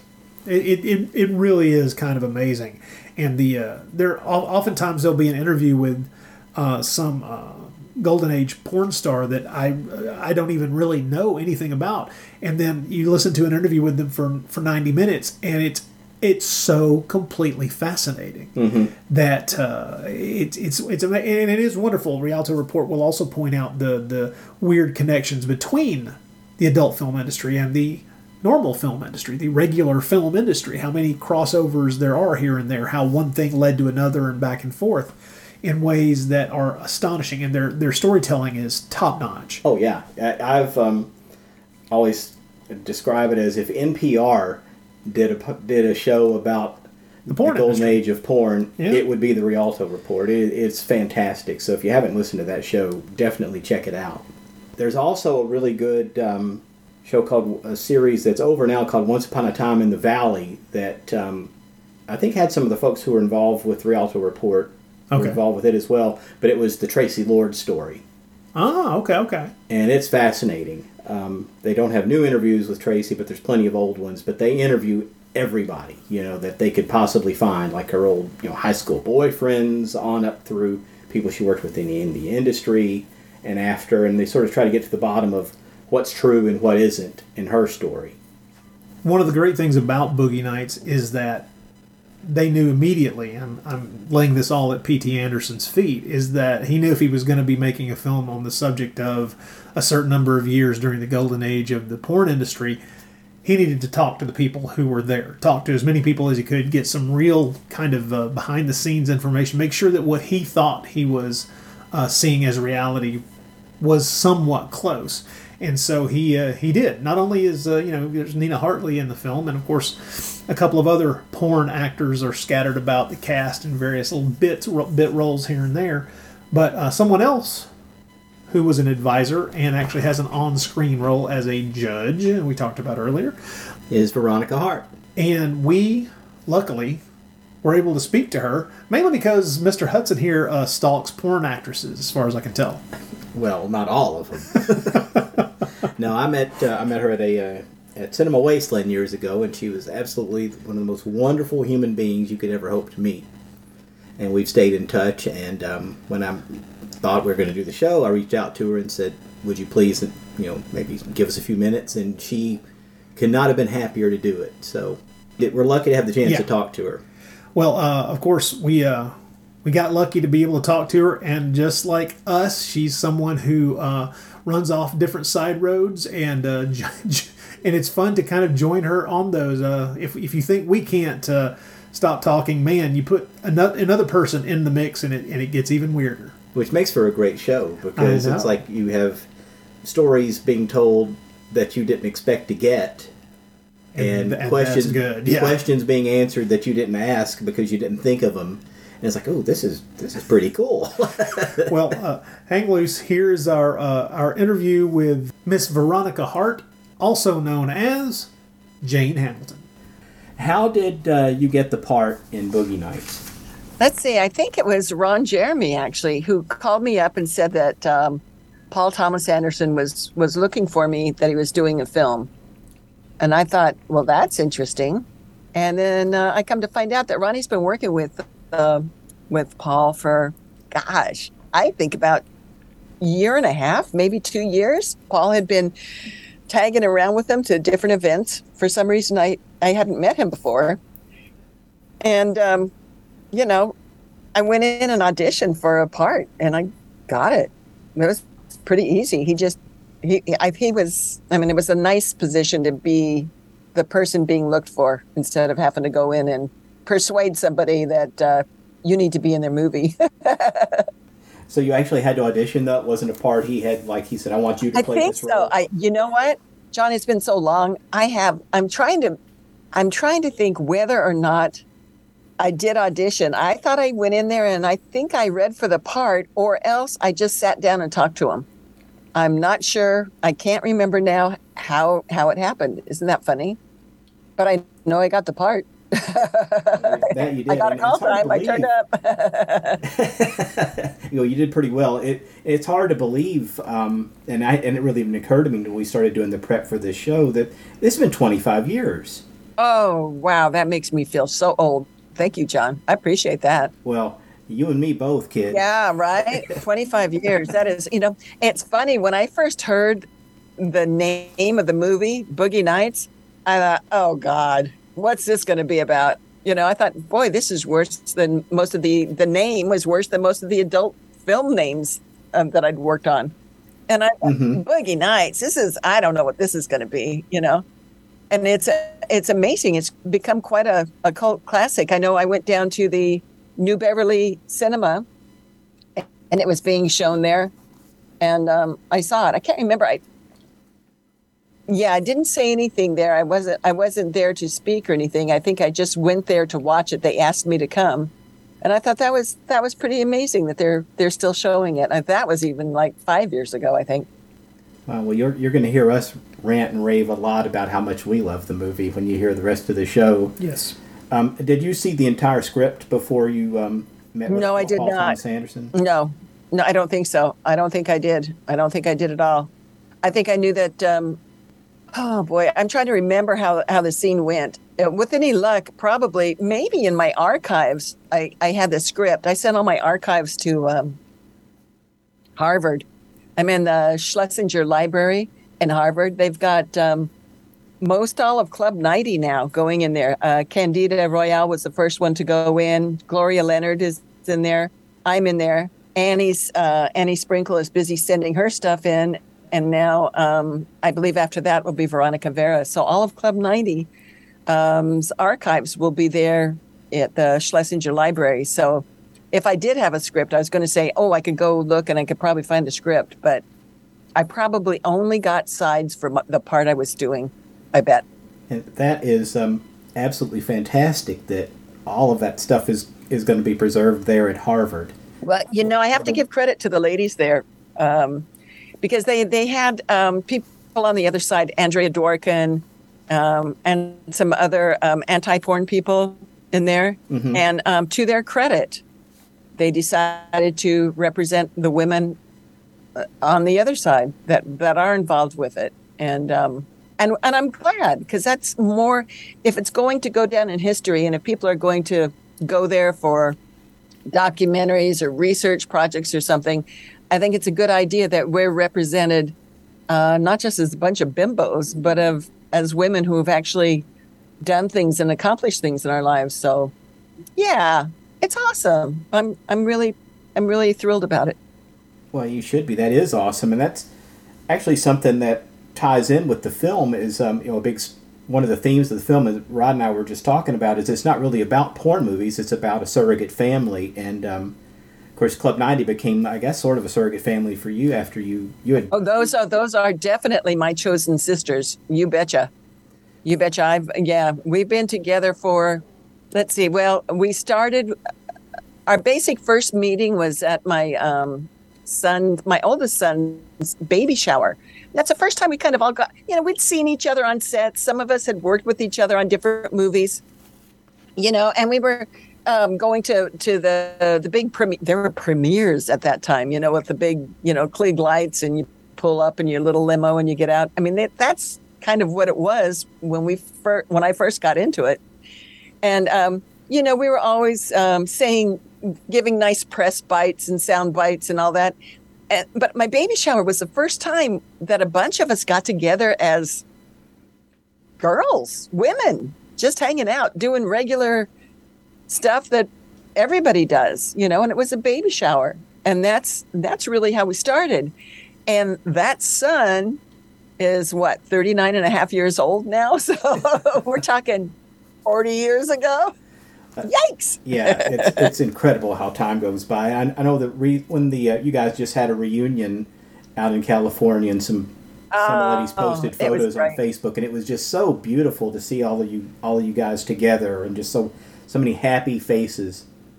Yeah, yeah, it's nice to see a lot of. Um, well, I guess you could say we're all survivors. Uh, people often believe the worst um, about people who uh, engage in adult movie making, and it's nice to see to see how many of us are still okay and still there. I mean, there there's a lot of gone. There's a lot of people that have passed now, and a lot of people have passed in not so very nice circumstances.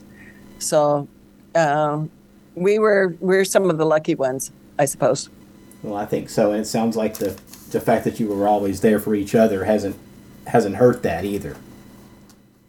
You know, we're really lucky. I mm, in our in our group, I would say half came from kind of normal, regular families, and probably half came from pretty unloving homes. So, I guess there are stereotypes in place for a reason. You know. hmm Yeah, a lot of times they're true. Well, Yeah, yeah, yeah. So uh, on the on the Club 90 side, most of us were all very lucky to come from very, very loving, pretty well adjusted middle class homes. Yeah, and it's it's nice to see that so many folks have come, like you said, have come through and are all okay. So it was it was just beautiful to see all those. Everybody is so happy and healthy and together. Mm, Well, You um, bet. And see, I'm going to bounce around a lot because this is just like a nice conversation. Um, so, but I guess we need to get well go back to Boogie Nights and, and go in and Oh, out. yes. Um, so, what was it like? Um, I was Julianne Moore the first star of the film that you met. um, I'm trying to think. I think it it probably was. Well, actually, you know what you you did a meeting or not a meeting, but a set visit. Some of the actors from the film visited the set of one of your films. If that is that correct? Oh, you, you bet. Um, God, yeah. I was, uh, uh, and it's funny, because, and it was a film that I was using Ron Jeremy in. It was, um, hmm, for VCA, and it was one of the. I I did a lot of productions with um, Adam and Eve, where we like kind of featured Adam and Eve uh, products in it. It was kind of like movies that centered around products. Uh, these are some of the the first movies that I kind of directed and produced, and um, yeah, these guys came to the set, and uh, I'm trying to remember who all it was, but it was like, you know, four of the main players actually came and hung out. Now, I didn't get to hang out and schmooze with them. I said, Hi, hey guys, make yourself at home. Um, please stay behind the cameras. And I was in the middle of working. So I didn't think too much about it, you know. And I, again, I really didn't think that this Boogie Nights thing was going to be probably a big deal. I was sure happy when I got to be in it. Do you know what I mean? I, I'm always thankful to get any kind of acting work. I think that is, you know, that's my passion. It's what I love Mm-hmm. to do. But, but I didn't, I didn't think it was the big deal that it was. I, I, I didn't have any idea. Yeah, I don't know how you could. So- um, and one thing that your that set visit did impress on someone, Mark Wahlberg, in an interview, mentioned that, and they said, well, "What was it like?" You know, what's, he's like, "I just saw a bunch of people doing their jobs. It was like a lot of people, uh, you know, that that was their nine to five job. So that's that's what I saw, and I thought that was pr- a pretty interesting Oh, comment good. Did because he saw his it. So Mark was, was there. there. Is that right? Mark was there. Yeah, him and and um, oh, what's the other guy? Reilly. Um, yeah, John C. Reilly. Um, ah, yeah, yep, yep. And uh, there was another guy, the guy that was in the nightclub scene. I I certainly recognized him. mm-hmm. Yeah, isn't that funny? Isn't that funny? But I had no clue who anybody was. You know, you, you know, you know how it is, John. You're doing a job, yeah. Well, and at you're that point, you know you're, you're happy I'm, I'm i'm always happy to have people on the set and everything as long as they're respectful and everything but also you know you're in the middle of doing a job and they're long hours they're probably 12 or 14 hour days and you know they probably wondered you know who in the heck this yahoo was on in the circus so the, the first time you met Julianne Moore, I guess, was in on the set. Mm-hmm. So um, it was, um, you know, in Hollywood movies, they make it turn up god awful hours, like very early in the morning. And, um, you know, we're going into the makeup trailer, and I think I'm already there in the makeup um, station. And Julianne comes in, and she's one of the people that I did know at that time. I, I mean, and I was well aware of her work, and I was, you know, I'm I'm a fan of hers. I think she's she's great. Um, and um, she walked in, and she had her cup of coffee, you know, and and we nodded to each other. And actors are funny people; they're very funny people. They a lot of them like they want their own headspace. They don't want to, you know, they're concentrating on what they're doing or they're prepping or they're God knows what. And so sometimes they don't want to be engaged with. Like I know, like rock stars and stuff. Like I know roadies that if you look at them before they go on stage, you're going to be fired. You don't even meet their eyes. You don't meet their gaze or something. You know, it's this whole thing about they have to be in the mindset. So I was like, you know, I nodded to her too, and I just kept quiet because I didn't. I didn't want to. I wanted to represent um, people from the adult film as being respectful and uh, not assholes. and not idiots, you know. So I'm, I'm being very quiet and I'm just, you know, sitting there getting my makeup on. She's sitting there getting her makeup on. And that was it. We, you know, we nodded to each other, said hello, and then we both did our thing, got our makeup on, and I probably was finished first and I, you know, kind of left. And, you know, I just wanted to be respectful and, and, uh, and not a jerk. And then um, we're standing by, I think we're on the set. And I don't know if we're we're watching another scene that had gone on before or something. I know they were standing there and we're kind of next to each other. And I don't know who started the conversation first. I think she said something about Annette Haven or something like that. And I kind of piped to him with, oh my God, Annette's nuts. and she went, oh, ah, blah, blah, blah, blah, blah, blah, blah, ah, blah, blah, blah, blah, ah, blah, blah. so that, and then we were off and running. And that, that was what all, all it took was just somebody to break the ice so that she knew I was okay and I knew she was okay. And then, and then we were on like a house on fire. And she's, she's awesome. I mean, a lot of this stuff I think was based on Annette. And I think they said that uh, some of the stuff was based on me, although in that whole scene with with with Amber, um, Julianne was playing the the character Amber. She was fighting for custody of her children. I never went through that, so it might have been loosely based on me as a character, but I never had to fight for custody of my kids. So that that was that was reported erroneously. yeah, were there any aspects of her character that you do think seemed like you? Well, being probably in that place in that time in that area, um, becoming a a star, mm-hmm. I guess. I think there could be similarities with myself, with Annette. I think we're probably more like the girls next door than like say the beautiful um, blonde bombshell Seka. Right. You know, and I, I looked. I looked. Um, think we looked more approachable. You could probably walk up to us on the street and say hi. You know. Well, that's true. That's in fact one of the things I've would describe you in in the old days was that you had this twinkle in your eye that no one else had. There was just something about your that was your screen presence was seemed to be defined by this. You looked like you were having a good time all the time because always, your eyes just looked always. happy. yeah, I was very. Are you kidding me, man? I, I, you know, acting. I was acting and getting paid for it and having sex. It was like, whoa, yeah, man. all the all the people I'd been to college with and everything, you know, we, we were all in, in, in theater together, and and nobody that I knew was acting and getting paid for it. I mean, they were acting, they were doing community theater and stuff like that, but I hadn't seen anybody really break through in a big way. And I, boy, I, I felt like I'd won the lottery. I thought, this is good. This this is real good. yeah, yeah, you could do worse. That's for sure. Um, and and you worked with a lot of really good actors and actresses. I mean, how did you pick your roles at the time? Because looking at your filmography, there aren't a lot of dogs in there. I mean, you your films are all pretty darn solid. Well, you know, I think I think what happened was when I first got in there, um, I realized that hmm, the choices I was making was Okay, so on a regular job, you can go in and you do your job and you don't have to worry how it reflects upon females, upon feminism, upon culture, upon society, upon relationships between men and women necessarily, right? Mm-hmm. You kind of go in, you do your job, and, and, and that's kind of it. And I realized pretty pretty right then that whatever I would be doing would also be maybe making a statement for the kind of person that I was.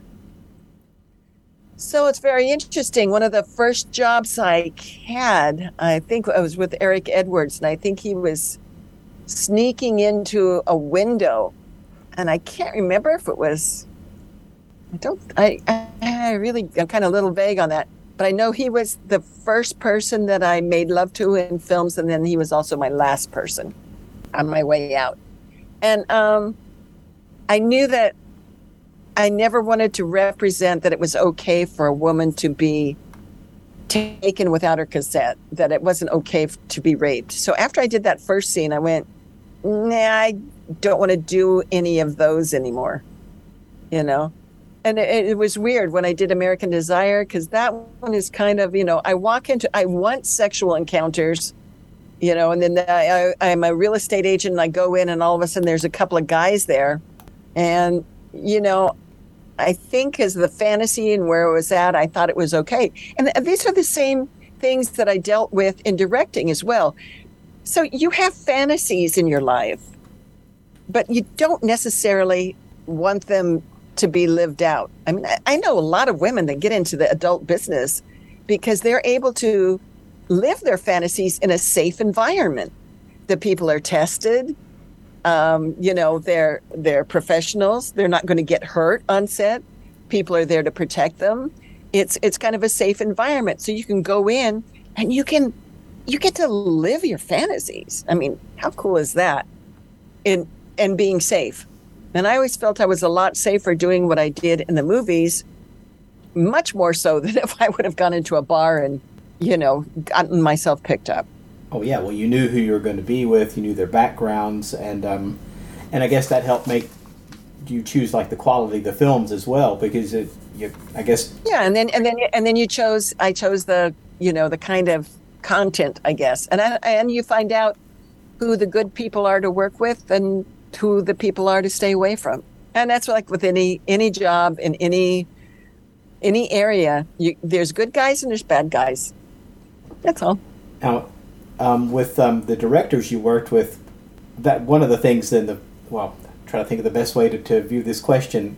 You know, of course, in Boogie Nights, Burt Reynolds is like, I'm going to make a film, a real film that people can, after they spurt out that joy juice, they're going to want to sit in it and see how the film turns out. And you worked with a lot of directors who I think probably had that same attitude. You worked with some of the best in the business at the time. Did was that a real attitude that they had, or did they were they just? Uh, you betcha, you betcha. We were. I mean, they were trying to make real movies, and when I got to direct, I was making real movies. I mean, that's that's that's the mindset of people who enjoy movies and acting. So you know, there's there's all sorts of genres in in um, you know in um, martial arts movies. You have all this this drama that builds up to a martial arts sequence, right? In a comedy, you have these things that go on, and then there's usually a big comedic sequence. And it's the same thing. You just plug in the sex for that. It's just that's kind of just how how the movies are. Um, God, I got off on a tangent. I'm sorry, John. Bring me back to the question. Oh, you're good. The, Edit that shit out right well, now. that was actually a question that I was was going to ask. So we're not going quite the order that I was going to go in, but that's what a conversation is. So so we'll bounce in and out of the movie specifically, and then things that would be in the industry, and and it, it'll all tie together. I promise. ah, people who really want to make movies. Yes. Yeah. So back then, um, there were there were people who were making movies, and I think you know, Damiano really started that ball rolling uh, when he did um, you know deep the, the the three movies that got porno from you know out of the underground into the open public. Devil and Miss Jones, um, Behind the Green Door, and um, Linda uh, uh, Deep Throat, right? Right. And those those three movies were like the porno chic movies of the late seventies, and they brought people into the theaters. There were lines around the block to see the movies. You know, Johnny Carson would talk about them on late night television. And it all of a sudden stuff that got whispered about, you know, the smokers and the different loops and stuff like that that nobody talked about that that men met in garages and played on their eight millimeter film players and stuff like that, projectors. You know, all of a sudden it was being talked about by the society as a whole. We were out, there was one point in our history where we were advertised along with all the regular movies, all of the regular movies. And then there was, I, I and I'm sure it had to follow the political leanings at the time. Then all of a sudden, we weren't with the regular movies. There, there it seemed to be that there was a notion that extreme and violent and real real looking horror was okay but real sex was not. So the horror movies stayed with the regular movies and then all of a sudden we got pushed farther and farther back into the newspapers of the time. So that we ended up in the sports section you know? It was very it was very interesting kind of progression. And it was i don't know who decided that we weren't to be involved in the regular films that we were now pushed to the side we're in the back of the newspaper we're in you know where the boys go i Mhm. guess you know with the sports and that very very interesting thing I never thought about that. That how the marginalization of that was. It was a gradual thing. It wasn't an overnight slamming it was the door. because, but it's a, yeah because Oh, go ahead. They used to be right there with everybody else. They used to be right there, and and we have um, those three movies to thank for that. And I can remember when I was a kid um, hearing deep throat jokes on like the Carol Burnett show, and I was you know I was little and I didn't know I didn't know exactly what was going on, but I knew that Deep Throat was a, a movie about something dirty. but the Yeah, fact that it reached a little a little boy in rural Kentucky, you know, tells you just how deeply it, it was in the public consciousness. Yes, it was part of mainstream culture, you know, and that's I guess that's another reason why I really like the inclusion into the Schlesinger Library for women is that um, it acknowledges that the adult movies are part of the culture. as much as we don't want to see it, as much as we put them back into the sports pages, and then as much as we just kicked them out of the newspapers altogether, we are a definite part of culture. Oh, absolutely. I totally agree. And it's gone so much in the past, and that so many people don't know about it. Um, I recently showed Boogie Nights to um, uh, someone who was uh, 22, and she Uh-huh. showed it to her boyfriend. And the next time I saw her, she was like, "So was that real? Did they actually show? You could like they made like real movies and showed them in theaters, and that was real." I'm like, "Yeah, that's that was real. It's you know what you see was- on on the internet is not how it used to be." Yeah. I, I still production manage for James Avalon every so often, uh, like a couple of times a month. And, you know, you get these young actresses, they're, you know, they're 20 or 22 or whatever, you know, and they go, Oh, have you been in the business a long time? And when I tell, tell them, you know, uh, maybe, perhaps, you know, like about 40 years, um, you know, they're, they're, they're very, they're very surprised about the whole thing. They're very, yeah, it's it's it's quite amusing to them, but they have no, you know, they have no idea. They have no idea that it was basically illegal when we were doing it. It was, you know, ah, this is something that I'm sure you're going to get to it. So, but that was one of the big problems the adult business had with Boogie Nights is that it was um, chronologically it was it was way out of time. And Nobody anachronism. was shooting it. Uh, yeah, I was going to say that, and you know, I can't anachronism. Yeah, it was anachronistically wrong. Yeah, there you did not shoot in the valley at the time frame that they were. Yeah, because right, all right. So up until a certain point, I think it was 1980. I want to say 87 or 89. You guys can check me on this. Dave Friedman got past. Okay, before before that time, they considered. Um, pornography as prostitution. They, considered it an act of prostitution, people having sex for money. And Dave Friedman was um, was very important in pushing the law through that adult movies were not prostitution; they were a creative art because both people engaging in the sexual act were being compensated. And there were scripts and you know it was a whole uh, a whole creative process with people in the background and you know and and this was more so at in the early 70s i mean sorry the late 70s than ever. Because we were shooting on film then. Mm-hmm. there was at, at first there was no video if you can believe that i guess there was video. It just wasn't very prevalent in in movie making. It was all film. So the people that were actually making films at that time were had to be qualified technicians. At that time if you didn't have the right lighting and you didn't uh, put in the film correctly in the camera you didn't have the right exposure you got no image. You were you were totally screwed so it was there was a real art and it was people who were really interested in films that were making these films. There became a whole shift later on when it all went to video. You know then any cocaine cowboy who had a few bucks could get the equipment and do, and do it.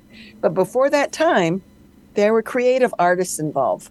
Also you know you, we were we were talking about making them real movies and you know i have to say that you would have 15 minutes of setup for maybe a five minute sex scene and we had we had big scripts. I mean they were i'm trying to think of what roommates or what one of those scripts were. And I, they've got to be i don't know anywhere probably from 60 to 90 pages of script.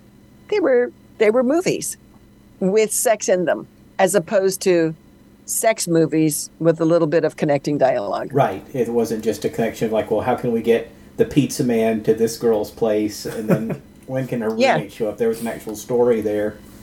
Right, right, and it, you know, and it- and and we continued to try and make those movies. I mean, when I was when I was directing and producing, you tried to make them, and you, and you had to make them because we were sell, selling cable versions of them. I I, I became the uh, penis police because you know, in a cable seriously on a cable version, you know, you could show a woman naked, but you couldn't show her with her legs splayed.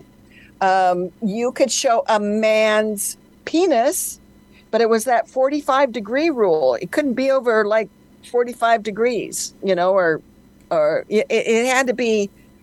It, it couldn't be sticking out. It, it had to. It could be. It could be getting there, but it couldn't be fully like. Mm. Mm-hmm. So you would go through and you would you would choose the the shots that you had, and you would have to make sure that you had enough coverage and you had enough story to make a version where a cable movie could be sold because that was part of the business at that time. So yeah, we were always, mm, uh, at least the people that I worked with, and what I was doing, we were always involved in stories. I wasn't interested in loops. wasn't interested in in going in and just screwing somebody and, and getting out. That had no no calling to me. You know, I didn't do I didn't do the photo shoots. I didn't do any of that stuff because I I was interested in the acting, and and uh, and um, a lot of people were, luckily at that time. Yeah. John, I, I never would have been able to get in this business today. I would have never made it. And I can believe it, and that goes right back to what I was asking earlier because it, you can tell there was a lot of care involved with the films that you were in, between the, the parts that you chose and the directors you worked with. What was the uh, what was a typical shooting schedule like on but not only just in the golden years, but in when you were directing uh, to show how things changed? How long would it take? Say a film like Roommates, how long did Well- it take to shoot that? Gosh, I'm wondering how long we did have for roommates. Roommates was a pretty pretty long film. That was with Chuck Vincent. I did over 22 films with Chuck Vincent. I adored him. He was so good loved too. I was going to ask about his directing style, but I think you're about to cover that too. He was he was such a good director. He was such he, he came from theater too. I came from theater, he came from theater. He was just he was a doll and eh, he he ran it like a business. He was very Okay, so here's an interesting thing. He is very organized, had lots of scripts, had lots of planning, had lots of people, had lots of, you know, it was run like a business. And perhaps sometimes maybe the heat might have been lacking. And then you have other directors I think it's Warren Evans comes to mind. I, I believe that's his screen name. That were a little more, more, you know, you go in and you kind of ad lib some of it. A lot of it was scripted, but a lot of it was just like a little bit looser. Mm-hmm. And the sex was hotter. So I'm not sure how that works out. I think I, I figured out as far as directing goes, like when I first started out, you did not want to work for me. Oh my God. I was horrible. If it wasn't the sex I wanted to see, I'd stop it. I'd reposition you. I'd put you in this way or that way because I had this idea of how it had to be. You know, I was creating art. And I was a horrible person, a horrible director to work with. I had one of my actors go, Oh, this is ridiculous, and just about walk off the set. And I didn't get it then. And, you know, it's only taken me, what, 40 years of being in the business that I see that once you get the sex started, the quieter you can be and the more you can butt out, the better. I still have a problem with people who develop characters and it's this one kind of character and one kind of relationship up to the time when they start having sex.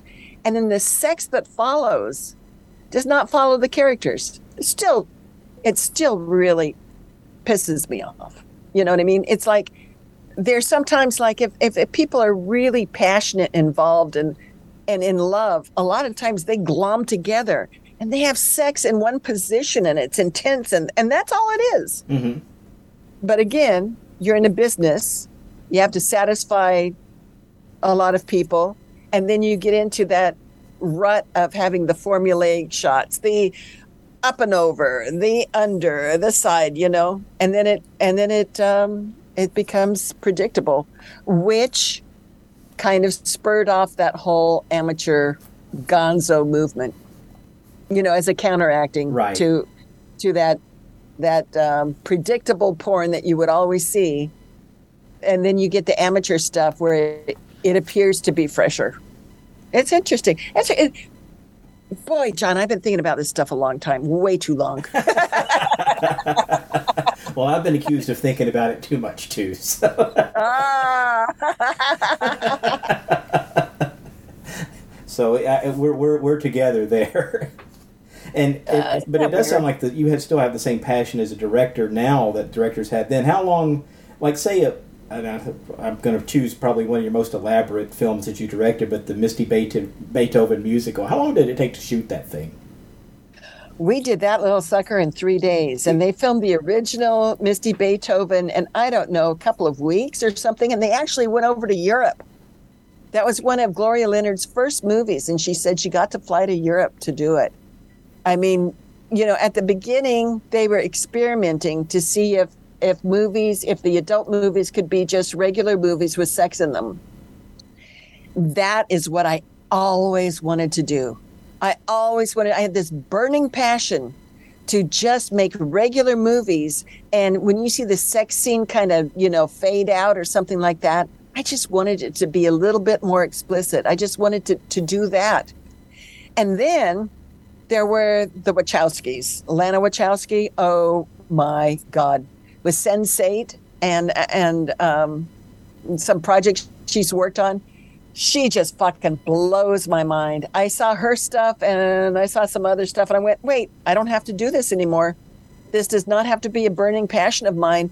There are people that are actually making movies that have good acting in them and that have sexual content and that are beautiful, beautiful movies. So, uh, Lana, I thank you. You've relieved me from my from my need to make uh, any more adult movies. Well, you, you might still catch the bug again at some point. I don't know. I don't know, John. I'm back. I'm back working with uh, uh, James Avalon again. Um, I always work with James Avalon, Jim Malibu, um, and a few other people as their uh, production managers. James and I have been working together for, gosh, we started. Uh, he was a, a reporter and a photographer for Adam Film World back in the late '70s, and I think he was one. He did one of my first interviews. I think uh, I was actually in the first issue of AVN when it was a, a magazine. I don't know. I don't even think it's a magazine anymore. I think it's all online. I don't know. But I was actually the first interview of a of a an adult actress that they ever had. That's amazing. And um, isn't that isn't that funny? But um, I, I've been working. You know, I've kind of gone in and out. I didn't work much at all in the past four years, but um, I uh, have a piece of land here in Los Angeles, and I'd love to build a house. So uh, I'm back working again, making some money, making a few bucks, and and trying very hard to do the um, regular acting. So if anybody out there wants to hire me, I did get back into the union, so it is going to have to be a union project, but you can do it. They have low budget and ultra low budget contracts. Um, they have web series and stuff like that. So you can do it, and it's not going to cost you an arm and a leg, but it will involve a lot of paperwork. I know uh, when I produced um, Parasomnia, the paperwork involved for SAG was pretty intense. Pretty intense. Yeah, I need to get a copy of that movie, by the way. And I'm not saying you need to send me one, but I was just. I don't even have one, John. I don't even have one. I gotta, I gotta get one myself. Oh, you don't oh, have you know what I either? want? No, man. Is I gotta, I have to, I have to, I have to get one from Bill. I haven't talked to Bill in a little while now. Bill Malone, Mhm. really great director. I mean, it is, it is the best movie that I've ever been involved in. But also, we all lost our shirts on that. That was the the beginning of me having a real financial difficulty in the into the 2010s. Yeah, yeah, that was a really, really, really tough time. But it was best movie, and he was he's amazing. He's uh he's a real artist. Yeah, I've actually seen some of his other films, and, and I really like his work. So I, I need to, I do need to track down a Yeah, copy of that one. Yeah, you do, you do. I'll I'll I'll um I'll try and get a, a copy for you. Okay. Okay, and I'll start looking for copies. Oh, for you know what you you know what you can do? Can you can you get me a copy of um so I used to have a copy of Boogie Nights and I gave it away because I had it on VHS or something. But even when you transfer VHS to digital, it loses something. And I'm trying to, you know, I've got old reels, but they're all VHS. And when I transfer them digitally, they really look uh, older than they should. Oh yeah. If you have any good copies of the Boogie Nights scene, I don't know if you you have a way to put it digitally, but I'd love it because I I'm trying to put together new reels, you know, and it's terrible right now. Besides background work that I've been doing, I don't have any new new stuff on me, you know. All the all the new stuff since I started back in is like um, where I'm actually acting and moving and stuff like that, and not being just movable furniture. is uh is adult. So I, I'm going to put some of that stuff in, but it would be nice to be able to have some good copies of my old stuff. Well, I will talk to um, my co-host here. my I'll, it's actually his show. But I'll, since I'm doing all the work tonight, I'll just call him my sidekick. Hey. And see if he can get you a digital copy of your scene from Boogie Nights, because I'm sure. I would. Huh. And if not, I can I can mail you um, a copy of the DVD or a Blu-ray. Okay. Yeah, and I can buy one too. I'm just being lazy. I'm just being lazy. I'm, I, I, bought I bought some already, but yeah, I gave them away. You know, when people ask you for stuff, you just go, "Oh, here, take this." And most of my movies that I've made, I don't even have copies of. Isn't that crazy? Now, see, and you can't get them anymore. yeah, you have to you have to go. Um, it VCA, which uh, has all of my stuff, got sold to um, Hustler, and to get copies of my VCA movies, I have to order fifty DVDs at a time, and that's that's not going to happen. You know, isn't that funny? It's interesting. That's just not right. You should should have a copy of that. And that actually is a question I was going to ask you. How does it feel now? Because y- your work is starting to get some actual respect. When a company like, say, Vinegar Syndrome puts in a high end release of one of your films, how does that feel? Do you feel like there's some sort of a vindication there? I think I think it's I, I think it's nice, John, but it's it's a reason why I want to build instead of um, make more movies. I'd ra- okay, so I'd rather spend my time acting and on a situation when you're acting, you have to to um, satisfy two people. You have to satisfy yourself and the director, right? That's that's all you have to worry about when you act. And you can just go into that character and you just gonna have a fucking blast man. It's so fun. If you do anything else like produce direct or something you're worried about overtime. Did this person show up? Are they are they going to be here? Do we have to recast this? Do we have to redo this? Are we going to um, uh, what time do we have the location to did we get the uh, permits did we get all you know i really like the ease of helping somebody else's vision come to life. I really want to start working on that. I've done I've made so many movies. I've directed so many movies. My vision is fine. Let me help somebody else bring their vision to it. You know what I mean? Does that make any sense? It does, and I'm hoping there's some work out there for you because you're pretty darn good, and and there's plenty of proof of that out there I for it- sure. I'm I'm I'm hoping so, and I and I think so. I I thought by the time I was sixty, if I hadn't like made it, made it, that I would give it up, and then I realized I'm I'm sixty five now, and then I realized I haven't been working my craft for years, for for years, and I'm now at a point where I can can do that. I can devote my energy. I don't have to run a company. I don't have to, you know, I, I am going to work for people just to get to keep a cash flow coming in. But I I don't have to do that. I can actually go for my passion. If not now, when? Mm-hmm. That's what I say. So, you know, and it's interesting because there's not a lot of gals my age that are still out there pushing it. So, so I hope to be, uh, I don't know, how old was Olympia Dukakis when she won her um, Academy Award? She was somebody I didn't, I, I was, she wasn't even on my radar when she, she won. She was somebody who was older, who came in, who was an unknown. So I'm, you know, I've got, I've got high hopes, John. Got high hopes for, for life in the future. well, I I think it I think it odds are good uh, because you're definitely very you're hard headed in the best way. Oh boy, I got some people that would disagree with you, but yes, I'd love to hear it. That's why we're we're pals, we're friends. you were talking about how some of the actors were upset because the film was chronologically wrong. Were there any other issues that, or what? Yeah. Some reactions from other performers yeah, to the film. yeah, yeah. So uh, Burt, uh, I think it's Burt Reynolds when he goes in the.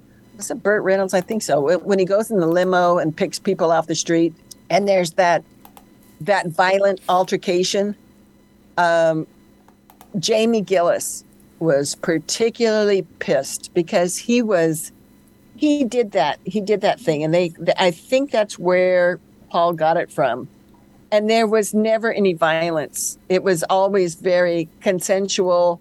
And people were like oh my god i get to make love to this beautiful lady. Cool. There was never any violence involved. So people in our business had bunches of problem with the violence because that's not what our business is about. I maybe it's somewhere but it's not mainstream. Mm-hmm. If it, you know, Burt Reynolds was portraying a guy who was mainstream, and he was in a, you know, he was a, a main adult movie maker. He wouldn't have been involved in violence. He wouldn't have been. I mean, you know, obviously Johnny Wadd had that whole thing. He he'd been in prison. He'd was a, you know an addict. So there was that whole thing, and so they people couldn't refute that, but they could definitely get upset at the fact of the Burt Reynolds character and that the whole violence that ensued in the you know car pulling up and asking a guy if he'd like to come in and and be with a gal and, and the violence that ensued that really was upsetting people were upset about the the um, anachronism in um, uh, you know the time and, and a shooting because you couldn't shoot in the valley then. As I we spoke about this before, that was considered um, prostitution, you know. And Dave Friedman is the guy that turned it around and made it a, a, a creative art. It was art where both parties were being paid. It was no longer prostitution. But before that, if you shot anywhere outside of New York City or outside of San Francisco, you were risking losing your equipment and losing your film. And that was it. I mean, that, you know, that's how kind of underground we had to be. And, and, and, and if you were stupid in San Francisco or New York, if you were running around the streets naked, of course you'd get busted.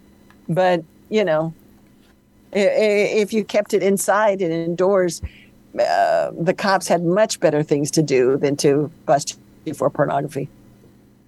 Did you get any blowback from any of the other performers from being in the film? Was anybody upset with you from being in the movie at all?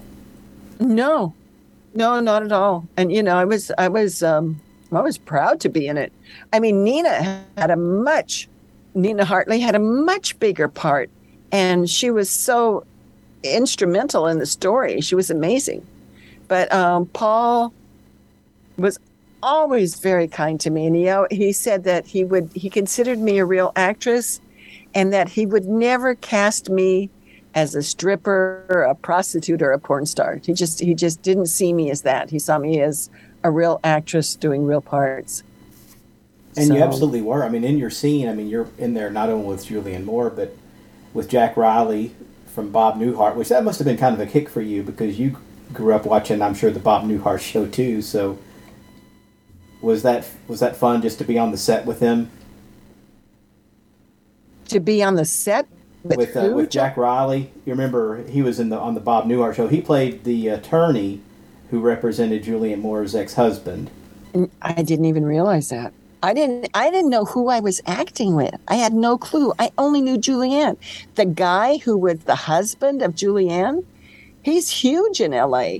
There's a uh, he was in I think I think X, something like that. Yeah. The band X. Yeah, he was John Doe. Uh, he was huge. I didn't even know who he was. I didn't. I didn't know that. I didn't. Not until right now did I know that that gentleman was in the Bob Newhart show. I'm sorry, I did not know. You just enlightened me. I had no clue. Boy, that's a clueless. Boy, I hate to say clueless bimbo, but boy, it sure sounds like it, doesn't it? Well, no. it sounds like somebody who did a job 25 years ago. I'll be damned. No, yeah, X is a great band, by the way. If you like, if you like the punk rock that the kids like, the rock and or roll, the rock and or roll. The X is Oh. That's the that's the two types of music, right? I like country and western, right? and Yeah. Western.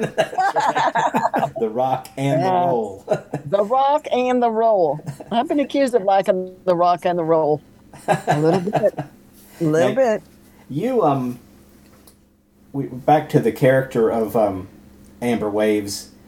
Laura actually had thought of this question, and it, and I thought, and it's a, it's a kind of question that only a woman would would think of.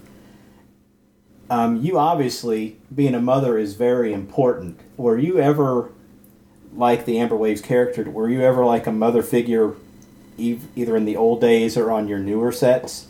What do you mean a mother figure? Did Which, that what do you mean by side, like the mothering side of you, did that come out with younger actresses in the old days or in like the '90s when you were directing it all? Like Well, let's see. Let's see. What what kind of? Look, I'm a production manager. You know, I coach the girls. I feed them. I yeah. Mother would be yep number one.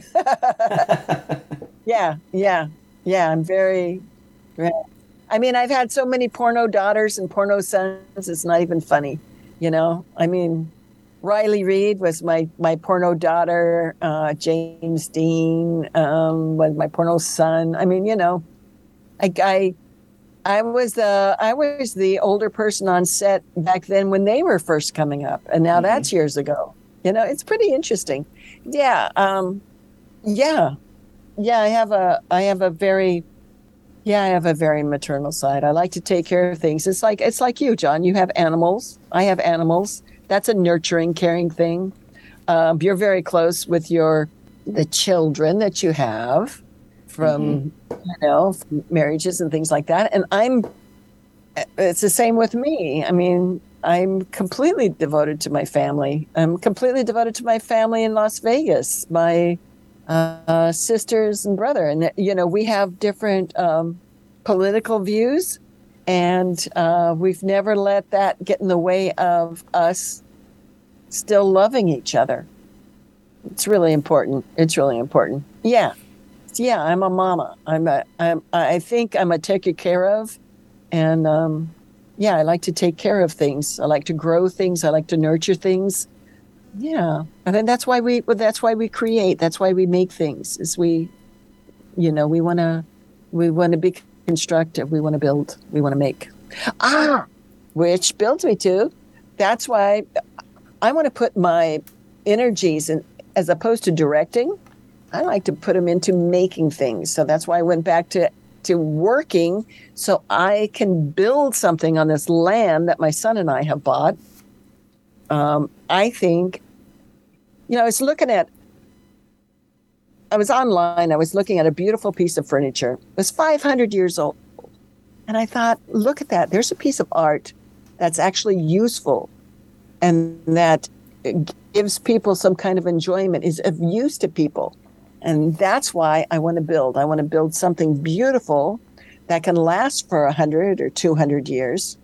Because as I was telling you before, most of the movies I've been in or most of the movies that I've made, you can't even get anymore. I can't even get, you know? But you have you have art that is physical and that can house people or hold people or give them, you know, give their families life.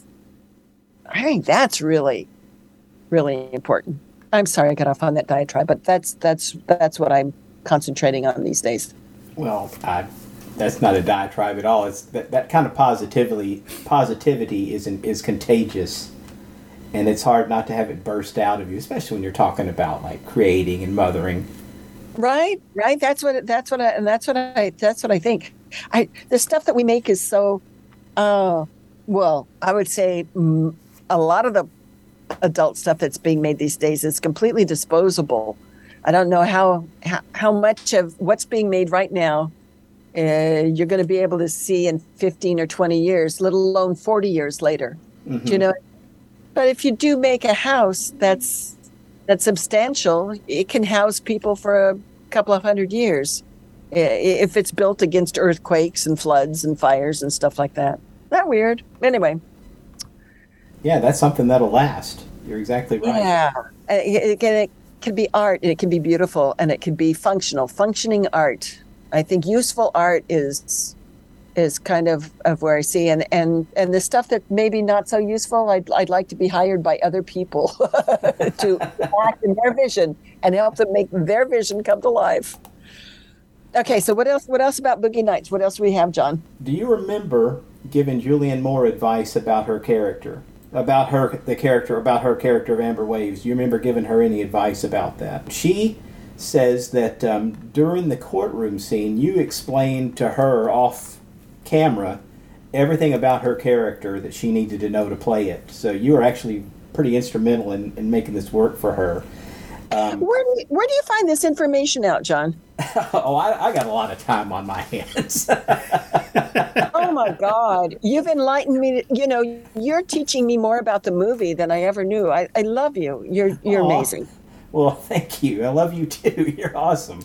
Um, she, um, it was an, an interview. I've just doing research for this show. I wanted to be prepared, but she mentioned that um, during, the, I guess, the camera setups, John Doe may have been the one who said something like, "Oh, it'd be terrible to, you know, how could this woman get into this?" You know, and you said, "Well, it could be a situation where she needed some money and she started this career off and got pulled in, but she needed to feed her family."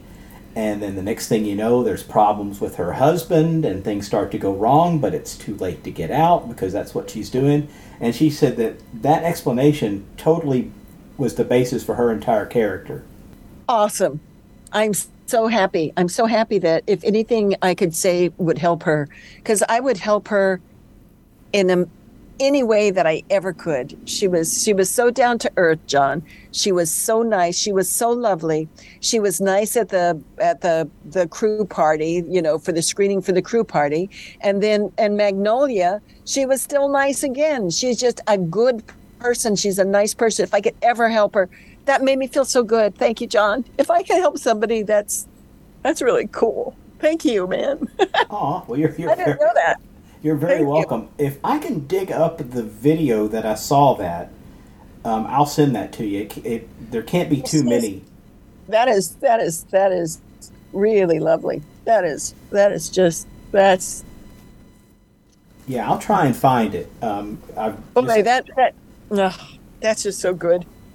You made then- you made my week, baby. Oh, good. well, one last question, then I'm going to turn over to this other clown here. Hey. Um, speaking of Magnolia, did you notice any difference? Um, by that point, of course, Paul Thomas Anderson had Boogie Nights and all that success under his belt. Was there any difference in just his style on the set, his directorial style during the time that you were there on that film? No, Paul was Paul was aw- aw- awesome. I mean, it's funny in Magnolia. It was so it was so adorable that he would even put me in the movie. My name in the credits is on screen longer than my face is in the movie. So he was just he was just awesome. You know, I'm such a I'm such a fan of his. Um, you know, I There Will Be Blood was such a incredible character study, and it's one of those tough fucking movies to watch because the guy is so horrible, you know. But damn, he's amazing. And then, um, did you did you see Licorice Pizza? You know, I haven't seen that one yet. That and it's I, it played at our art house theater, and I wasn't able to make it there, and I haven't been able to buy the Blu-ray yet to see it. Have you seen it? Yes, it's it's interesting because it's such a it's a small, intimate movie, and I have to believe it's about him. I have to believe that he's intimately connected to it. I mean, I know, you know, I know he adores female singers. When when I got to work with him, I know that he was um, romantically involved with Fiona Apple. And then I know that he's, you know, romantically involved with uh, Maya Rudolph, who's his baby mama. And, um, you know, and then there's, of course, the lovely gal from Haim that's in Licorice Pizza. So I, I think all these um, things play into his his heart and his psyche, and I think it has to be a movie about him. I haven't talked to him in years, but I'd like to talk to him about that because I think I think it's really a, a personal, intimate movie. Yeah, interesting. it was really interesting. I'm going to keep that in mind when I see it. I, I, I do need to order. I'm, I'm so cheap. I wait for a movie to go on sale on Amazon before I'll buy it. So. Of course, we all do. Come on, come on, come on with your bad self. Now you said you don't have the. Uh, do you have the the Blu-rays that Vinegar Syndrome's done of like Indecent Exposure and um, I know they've got Pandora's Mirror coming out. Do you have? Do they send you copies any of those? Who, who, who Vinegar Syndrome? Yeah, Did, when they, uh, when they Indecent release Exposure? Yeah, when they put like Indecent Exposure out on Blu-ray, and I know they've got Pandora's Mirror coming out. Do you get copies of those at all? Well, I know that um, Joe. Yeah, I can call it. Gee, what is his? Uh, I don't. I don't know which is his uh, real name and which is his stage name.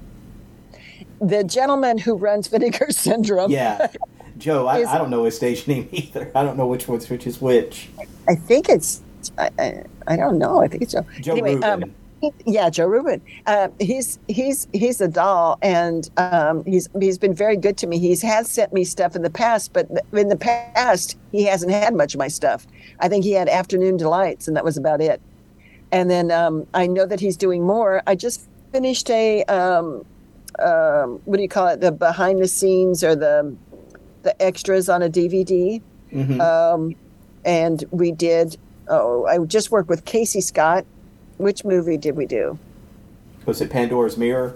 It was Pandora's Mirror. Thank you so much, John. you remember so much more about my life than I do. yeah, Um, well, I'm starting yeah. to verge into stalker territory, probably. oh, that's okay. You can stalk all you want, man. You got a good gal. I I, I feel very safe. No. Um, I'm yeah, trying to be so- prepared when I was going to ask you questions. I wanted to actually know what I was talking about. So. Well, yeah, I just I just did that with them, and I think we're going to do is uh oh I don't know if it's Amanda by Night they just got the rights to, but anyway he just he just uh, texted me and said are you are you up for doing that and I'm like bring it on baby bring it on so that's uh, if they have if they have some of those I probably should get it I know I did have some um some videos that I transferred digitally. I got a little um, thing that transferred it digitally when I sent um, copies of the stuff to um, Schlesinger. Mhm. So, yeah, I unfortunately my stuff is kind of spread far and yon right now. You I know, know you live in like Vegas two or three different places and bounce Yeah. around a lot. So yeah, yeah, yeah. that's all right. Mm. That's all right. It's a if it's a happy life, then it's a good life. No matter where know, your I- stuff is, if you're happy where you are, then that's home. If you're happy and you know it, clap your hands. My hands are clapping. Yeah, yeah. You know, life's very funny, John. It's it's good, it's bad, it's up, it's down, and it's just the way it is. It's and it's the way it is for everybody. I don't care how much money you have, or how famous, or how not famous you are. I think we all struggle, and it's just uh, it's just different parameters. Just different parameters. You know, people with lots of money and lots of property still have problems. People with no money and no property have problems. It, it's not always easy, but it's. Um, I'm still glad I'm here. and, and we are too. Oh, And to sound a little less scary, they actually just announced Pandora's Mirror, so that's how I knew about that one. They, Oh, I think about a week ago, they announced that, that was Good. coming next month. So, Yeah. Yeah. but Amanda by Night is a scoop if that's the one that they're doing. That's actually, I'll tell you on the uh, like Vinegar Syndrome's Facebook group. That's one of the most requested titles that people want them to do. So, if that's the one they're doing, Pandora's Mirror? Uh, well, um, Amanda, by Night. Yeah. Amanda was a great movie. Uh, Excuse me. I mean, that's kind of really rude to say if you're in it, but I, uh, that was, I really counted that as a great movie. I mean, I- you know, it felt like, uh, you know, they, we had really good people in it and it was a really good story. I, th- I thought, yeah, I really liked that one. I Oh, that was good. That was actually the first film of yours that I saw. A buddy of mine in high school had seen it and um, was telling me about it. And he says, "Man, if they took the fucking out, it'd be a great Kojak."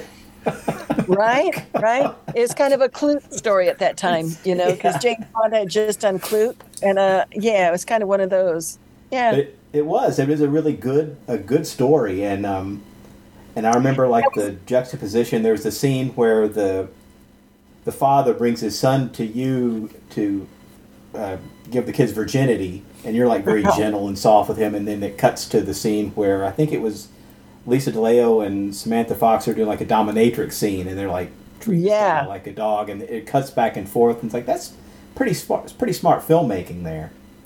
Yeah, it was really good. Uh, Harold Lime was the um, and I and I was actually um, he and I were after we worked together. We were we were lovers for quite a while.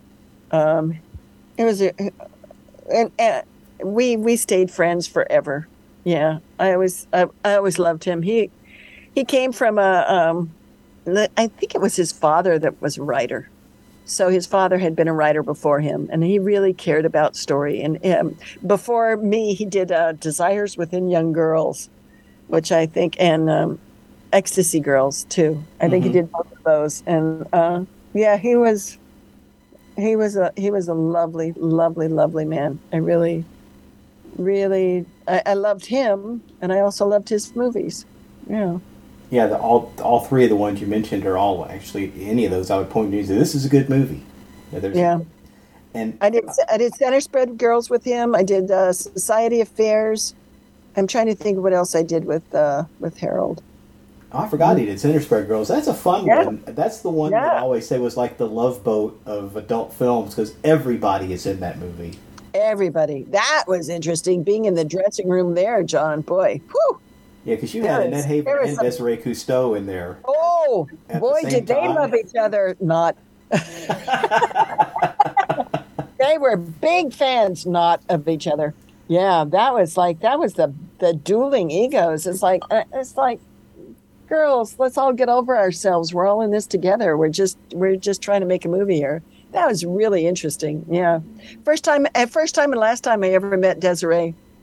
She she's you know I love Annette, and and Desiree seemed great too. So you know, she, Desiree very quiet, kind of a studious, kind of more more of a type of a girl to herself. Mm-hmm. You know, and Annette was was pretty. Annette's Annette. She's a she's a force. Yeah, yeah. You should work for the UN. You're a diplomat. They're all lovely. We're you know, there's a lot of lovely ladies. Kandi Barbour was the one I was was thinking about that had such a sad demise. Kandi, I, I I'd been in movies with Kandi before, and you know saw her around and everything, and she ended up, you know, dead on the streets in San Francisco, and I don't think anybody knew about it. Annie Sprinkle lives there, and she didn't know Kandi was on the streets, you know, being homeless. She had she had no idea. Yeah, that was just horrible story.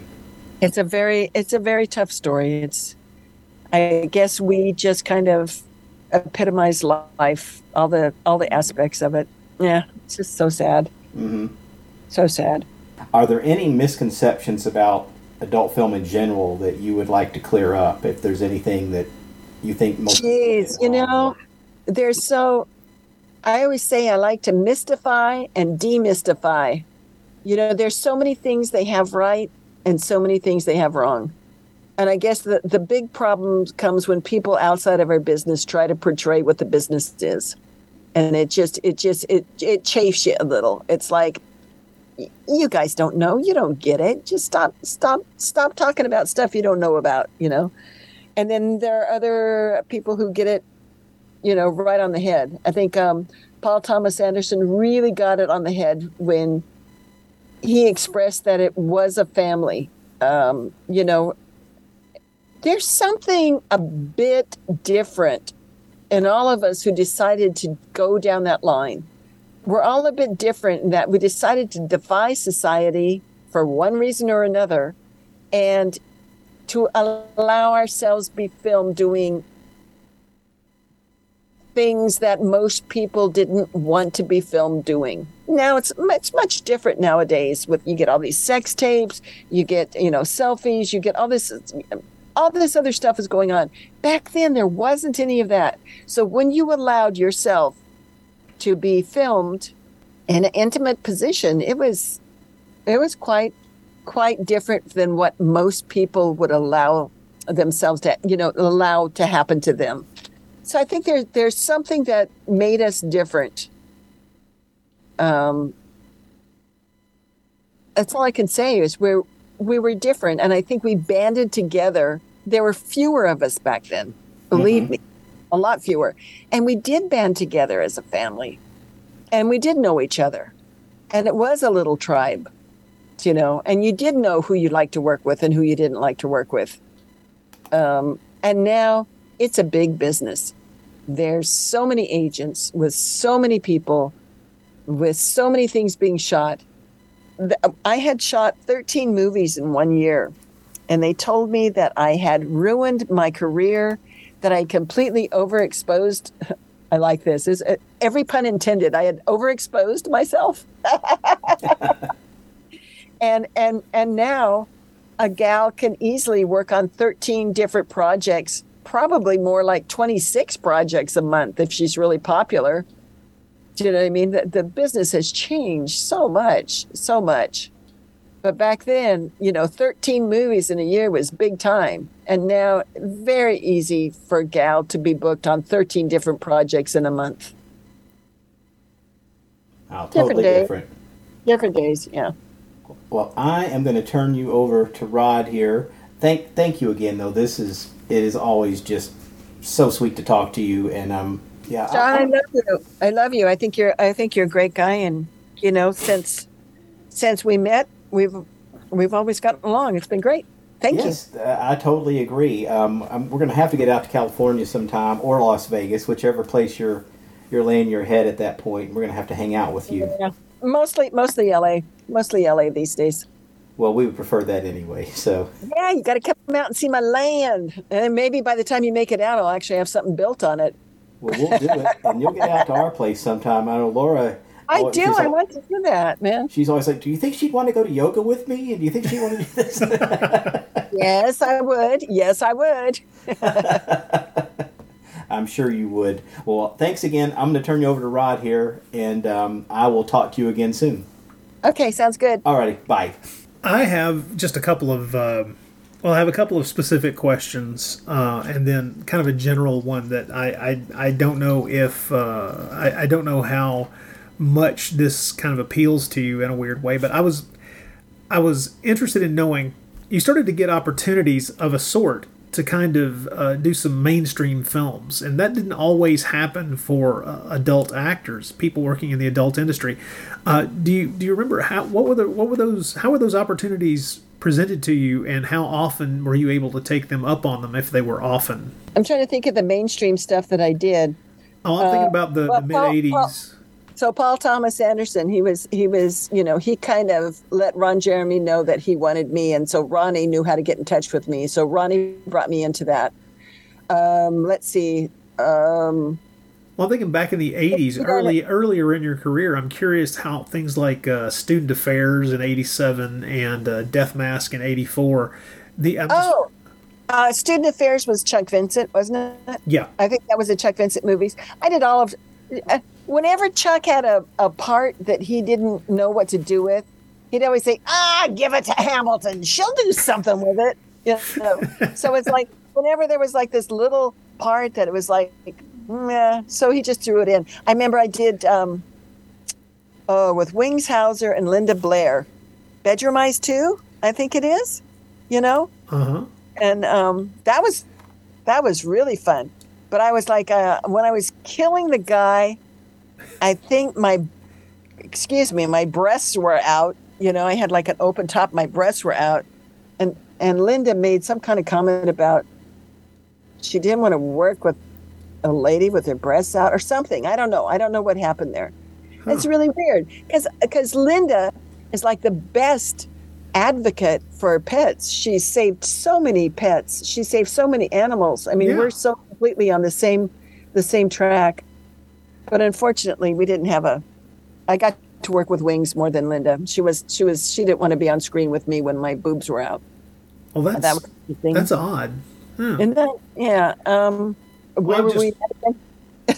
oh, I'm just I'm just curious about. Uh, I mean, I know this is long ago, and if someone were to ask this question of me Oh, to try to remember yeah. something in you know Ah, 1984. So the Death Mask that was that was so cool that that movie. I got to be with um, uh, these guys were just uh, fans of mine, and they were doing this movie, and it was a Farley Granger comeback movie. Right.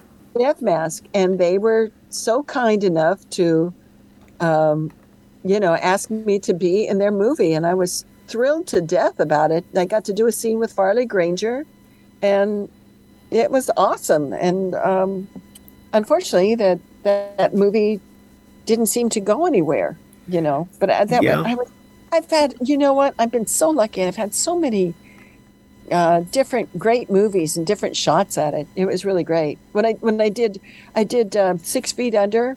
Uh-huh. A long time after that. This was in the trying to Early 2000s, like, yeah. early 2000s yeah. Um, they actually called me up and asked for to because they wanted um, marilyn. I was working with marilyn chambers a lot. I was working with Ma- i did all of marilyn chambers and ginger lynn's comeback movies. Huh. when they were returning to adult. So i produced and directed um, you know each three for marilyn and i think i think ginger and i end up doing four or five together. And um, they called up and you know asked about Marilyn, and I I actually said, hey, um, absolutely. Here's uh, I will get I will uh, pass the message on to Marilyn. She went and auditioned for him, and I go, but you know, um, besides being Jane Hamilton, my name is Veronica Hart, and um, I was wondering if there's a chance I might be able to audition for you. And uh, they let me audition, and it was fucking crazy. I mean, you know, I walk into a room and there's um, Alan Ball and uh, Kathy Bates, and it's like, oh my God, I bow you, I bow you, I bow you. I was like, you know, oh, I am not worthy. And you know, I got to read in front of them, and I got the part. It was like awesome. It was, it was really, really most wonderful. I was so happy about that. And then um, let's see, with um, One Eyed Monster that I did with um, Ron Jeremy, Uh-huh. uh, you know, again they came after me. I, I played a what was my what was the name of that Vanessa Del. I don't know. It wasn't Vanessa Del Rio, but you could tell it was they were t- doing a cross on Vanessa and um, and uh, somebody else. But anyway, um, they actually We see, that's what I was mostly curious about with those things. Is I wondered how often they would know who you were and come seeking most you of the out. stuff most of the stuff that i've gotten uh, people have sought me out for. Ah, so that's you okay. know, That's what I- I'm that's what I kinda I'm come on baby. Come on baby. I'm, I'm i'm i'm i'm rolling out the vibes out there. I'm throwing it out. Come on. Bring me to your movie. Bring me to your movie. Come on now. I'm serious because i'm i'm i'm looking for work and i and i want I want uh, any prospective uh, director or producer who's out there looking and who likes what I do. Come to me. I'm uh, I'm uh, Jane Hamilton on Facebook in Los Angeles, exactly. and I'm um, VeronicaHart.biz, but it's a bad website. But I promise I'll get it up soon. that's that's an interesting way of putting that. Anyway, uh, but yes, seriously, exactly. I was, yeah, I was I was expecting the rim shot, uh, and that was a weird Just way for me to put that. Boy, so. are my hands tired. this is a this is a question that uh, that occurs to me anytime I get the chance to talk to someone who's been in front of the camera for decades, which is a strange question, and I don't know how often people think of it in these terms. But how do you feel about having a real, tangible, accessible visual record of yourself across so many different parts of your life?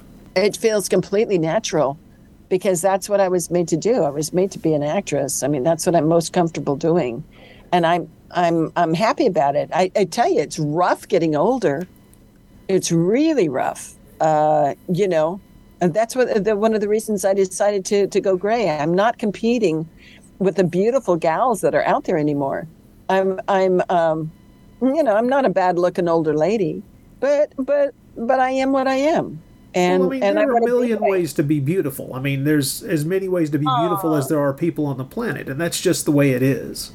I'm uh I'm, I'm I'm just happy to still be here and still be still be working at it and you know I'm I think it's interesting it's interesting it's more interesting to probably my fans than to me I don't spend my time looking at my old movies Ron. That's not what I do.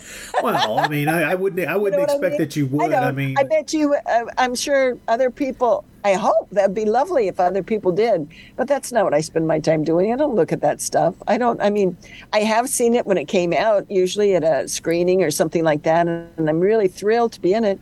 But like most of the stuff I do now, like even with James or something like that, I don't. I don't.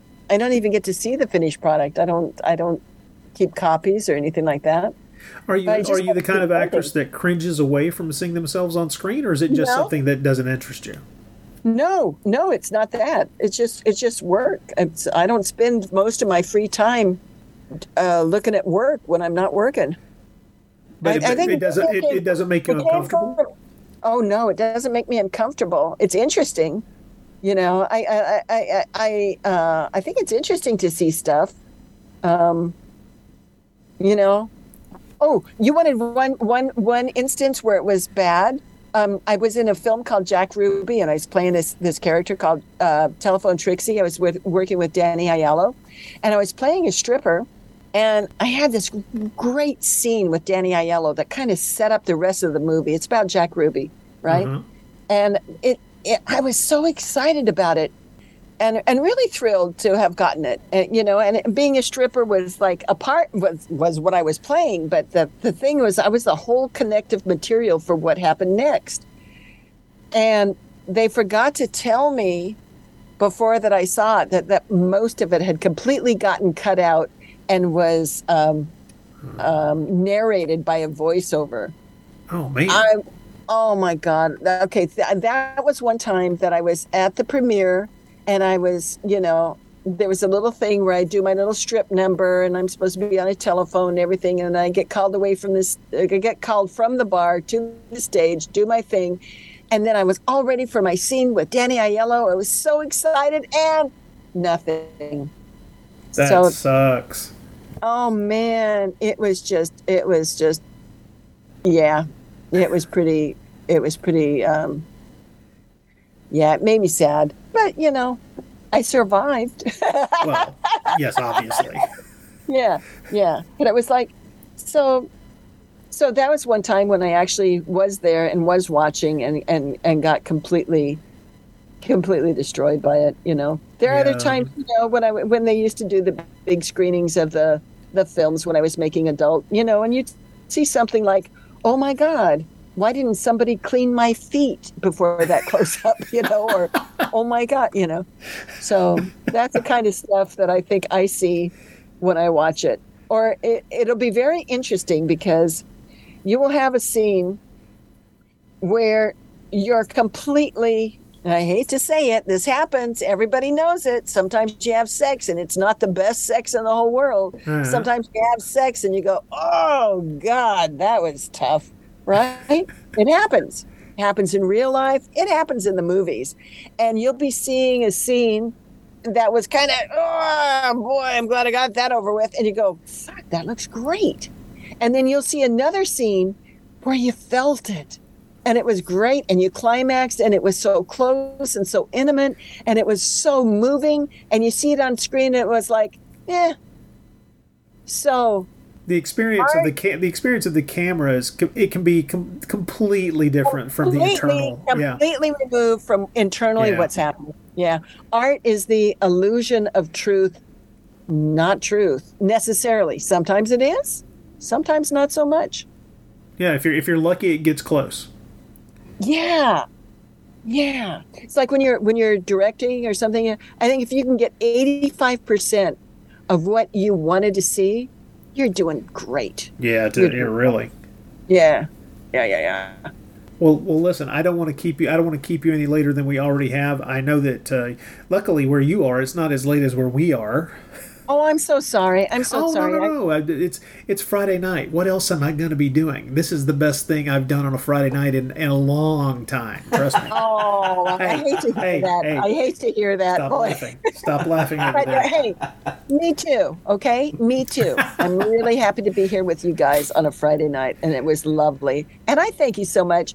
Uh, I hope I've made a new friend with you, Rod, and and um, John. Uh, we're buds. That's all I can say. He's Uh, a he's a sweet, sweet man. Just don't let him near your silverware. Don't let him near your what? Your soul? Is, is that what you said? No, I said silverware. Although, Oh, thank God! oh, the- thank fact- God! the fact what- that you I think thought that I you said soul, and I went, "Oh my God! Did I miss something? Did I misjudge this man that I the fact love?" that you thought I said soul is the best thing that's happened to me in weeks. That's hilarious. I wish I'd thought of that. God. Okay, I feel better. Yeah, uh, John, you can have my silverware anytime, babe. my soul, not so much. But yeah, yeah. Hang on, hang on to the soul. Yeah. Thank you once again. This has been fantastic. So so happy to be with you guys, and I hope you can edit it and uh, make some sense out of all this. Oh, it's going to be a sprawling mess, and, and you are the you are the least problematic bit of it. You should. Oh man, when we start talking about movies, it's it's it's like watching a pinball jerk around a table. It's pathetic. Right? It's like it doesn't doesn't that happen with you all the time. You think of one thing, and all of a sudden it spurs you off into some other universe or something like that, and you're trying to get back to the. That happens with me all the time, and then I have to go. Oh my God, what were we talking about again? It's like, yeah, completely lose it. Yeah, I'd love to blame it on me being in my fifties, but honestly, I was just as bad in my twenties and thirties. It's it's the way it is. I know, right? I thought, you know, once I stopped drugs, I thought my my memory would be great. Not so much. Yeah, no, nope. Didn't No, help. it, Didn't help much. age age age does it to all of us, but you know, it, it, it really does.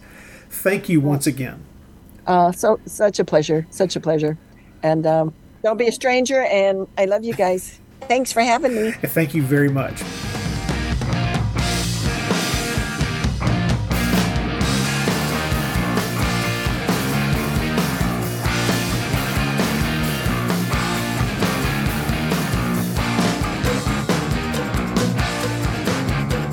All right. Well, cannot thank Miss Hamilton enough for the interview. Uh, man, she's somebody. It's you were right, man. It's just amazing to sit down and talk with her. She's got boy stories. And and I think we just scratched the surface. I actually want her to be on every episode of the show. Get her opinion on every weird little. Wait, what does she think of stunt rock? You're gonna make you gonna make her watch stunt rock? That's not. That's not. not you don't. She's a nice lady. Let's not. Let's not. Let's not tweak her that way. well, yeah, she probably. I don't know if she'd sit down for stunt rock, but maybe we can get her into Italian horror films. And I, I don't. I don't want to do that to her. If, if it's not to her taste now, let's not force it. that's true. That's true. We we've corrupted enough people. Precisely. Let's let's keep our, our sphere of corruption a little smaller than that. But no, she, she is a sweetheart, and I actually would love to have her on every episode of the show, just so we can have some some like positivity around here. Yeah, really. With you around, jeez. I'm just such a cloud. Uh, HR Pufnstuf, you ain't. You're a terrible person. Well, uh, once again, thanks to her, and uh, thanks to you for listening to us talk about Boogie Nights. Uh, we were able to enhance it this time around because Mr. Hudson knew Miss Hamilton. This is great. I, I, I love. We don't we don't often get those kind of interviews, and it's great. You were saying earlier something about wanting to uh, recommend some adult films for people to check out if they're curious about the that period of uh, the the golden age of porn. Yeah, because um, as we said earlier, there there is a lot of there are a lot of bad porn films. There are, and there are. Oh, but oh, and I, again, oh, I know what you mean. Okay, Yeah, but I also want to say that there are a lot of bad films of any kind. So I'm not. I don't want to paint that with one big brush because there are also a lot of really good films, and I mean that sincerely. I mean it's yeah. As long as you're know going in, there's going to be some sex going on here. There are some good movies to be found. So if all of this talk has made you think maybe I want to check one of these out from beginning to end, from beginning to end. Um, there are there are uh, several good ones out there, and I thought of um, I'm just going to recommend three that are easy to get because you can order these from Vinegar Syndrome right now. One would be a film that actually stars Veronica Hart called Indecent Exposure. It's a um, film that stars her along with three other fantastic actors from the period: Robert Kerman, who is R. Bolla in the film, um, Eric Edwards, and Georgina Spelvin, huh. and also Jesse St. James, who doesn't always get looped in with like the great actors of the time, but she's also really good in the film, and it's like a it's a really good little love story. Very sweet story. It's it's just a nice a nice little film. Um, also, on the other end of little would be a big film. Well, there's there's some. You can tell we've been at this a while. I'm, I'm really eloquent there. There is a film called The Ribald Tales of Canterbury, starring Hypatia Lee. Ah, yes, yes, yes. And this is quite the epic. It's set in the Canterbury Tales. It, except- it has a budget, yeah. yeah, it has a budget, and um, it's the Canterbury Tales with all, all the sex left in. No one, no one turns away their eyes. No one averts their gaze No, when the, the, cam- when the the, camera nasty happens. The camera stays with it, but it's again an entertaining film, and um, it's one you wouldn't be ashamed to be watching. A third one, also available from Vinegar Syndrome, would be a film called Mascara, starring Lisa De Leeuw. It's a film about a Mascara? mascara. Okay. It's um, she's a woman who kind of goes on a journey of sexual discovery. All right. She sees her boss bringing in a prostitute, and she realizes that her own sexuality is something she wants to explore. So she reaches out to this prostitute, say, "Can you help me find myself?" And it's a good little character drama. Hmm, cool. Uh, these are uh, late seventies, early eighties. Um, all late seventies, early eighties. Okay, cool, cool, cool. I think uh, the Canterbury one is probably the latest of the bunch. That was probably like 83, 84. And um, I also reached out to um, someone who might know a thing or two about these movies, Eric Edwards, Uh-huh. who was um, one of the best actors. In fact, um, he, he was mentioned a couple of times in the interview that we just did. He was um, Golden Age star. with- If you've seen more than about three of these movies, you've probably seen him in one of them. And uh, he was a uh, actor and director, and a, a really, really good actor too. I reached out to him and asked him if he had anything he would recommend. And um, here's what he had to say. Here's some couple movies that I've made that I can recommend. They obviously have my usual twists and turns along the way and a surprise ending also. I call them couples movies because I would treat the sex scenes more delicately so as not to scare off a woman from the bedroom. Uh-huh. And I can say his films, a lot of them have like a little Rod Serling twist at the end, the ones that he directed. Um, Memoirs of a Chambermaid. What year? What year was that? Uh, I don't Early know. These would have probably been 80s. Yeah, okay. When he was directing, he was they were shooting him on video Mhm. at that point where he really got to, to direct couples films. So these would be like later 80s, mid 80s when they got to be shot more on video. All right. Memoirs of a Chambermaid, a film called Mirage, and then he also recommends one called Firestorm, which is shot on film. About that one, he says, "I didn't make that last one, but it's one of my favorite, or one of my personal favorites, and very woman-oriented also." Veronica Hart's in that. hmm She Yeah. is. It's a tender love story between myself and two women. It, was, it received several awards that year, including Best Picture and Best Original Song. Then he says, "I got Best Actor for it, also." LOL. And uh, Eric is also he's uh, out there on uh, social media under his real name of Rob Everett. Very fan friendly, so if you've ever wanted to reach out to him, he would love to hear from folks. Cool, cool. And uh, if you enjoyed the show, thank you. Uh, rate and review the show wherever you pick this thing up. And if you've got any comments or suggestions, any ideas for the show, or just uh, want to tell us that we suck, that's that's good too. What if I think you suck? You you, you could tell me that. You do tell me that. That's what true. am I saying? That's true. The email address for the show is thebloodypit at gmail.com. We'd love to hear from you, good or bad, mostly good. If we keep it good, that that it's it's a it's an egotistical kind of thing, I know, but it's just I need that that that positive reinforcement from someone who I, I, I will never be in the same room with. Because once you're in the room with me, you, you think badly of me. It's just the way it is. Well, that's true. But uh, we'd love to hear from you. You can join us over on the Facebook group as well. And uh, we'd just like to say uh, thank you. Thank you very much. I am Rod Barnett. And I'm John Hudson. And we will talk to you again soon.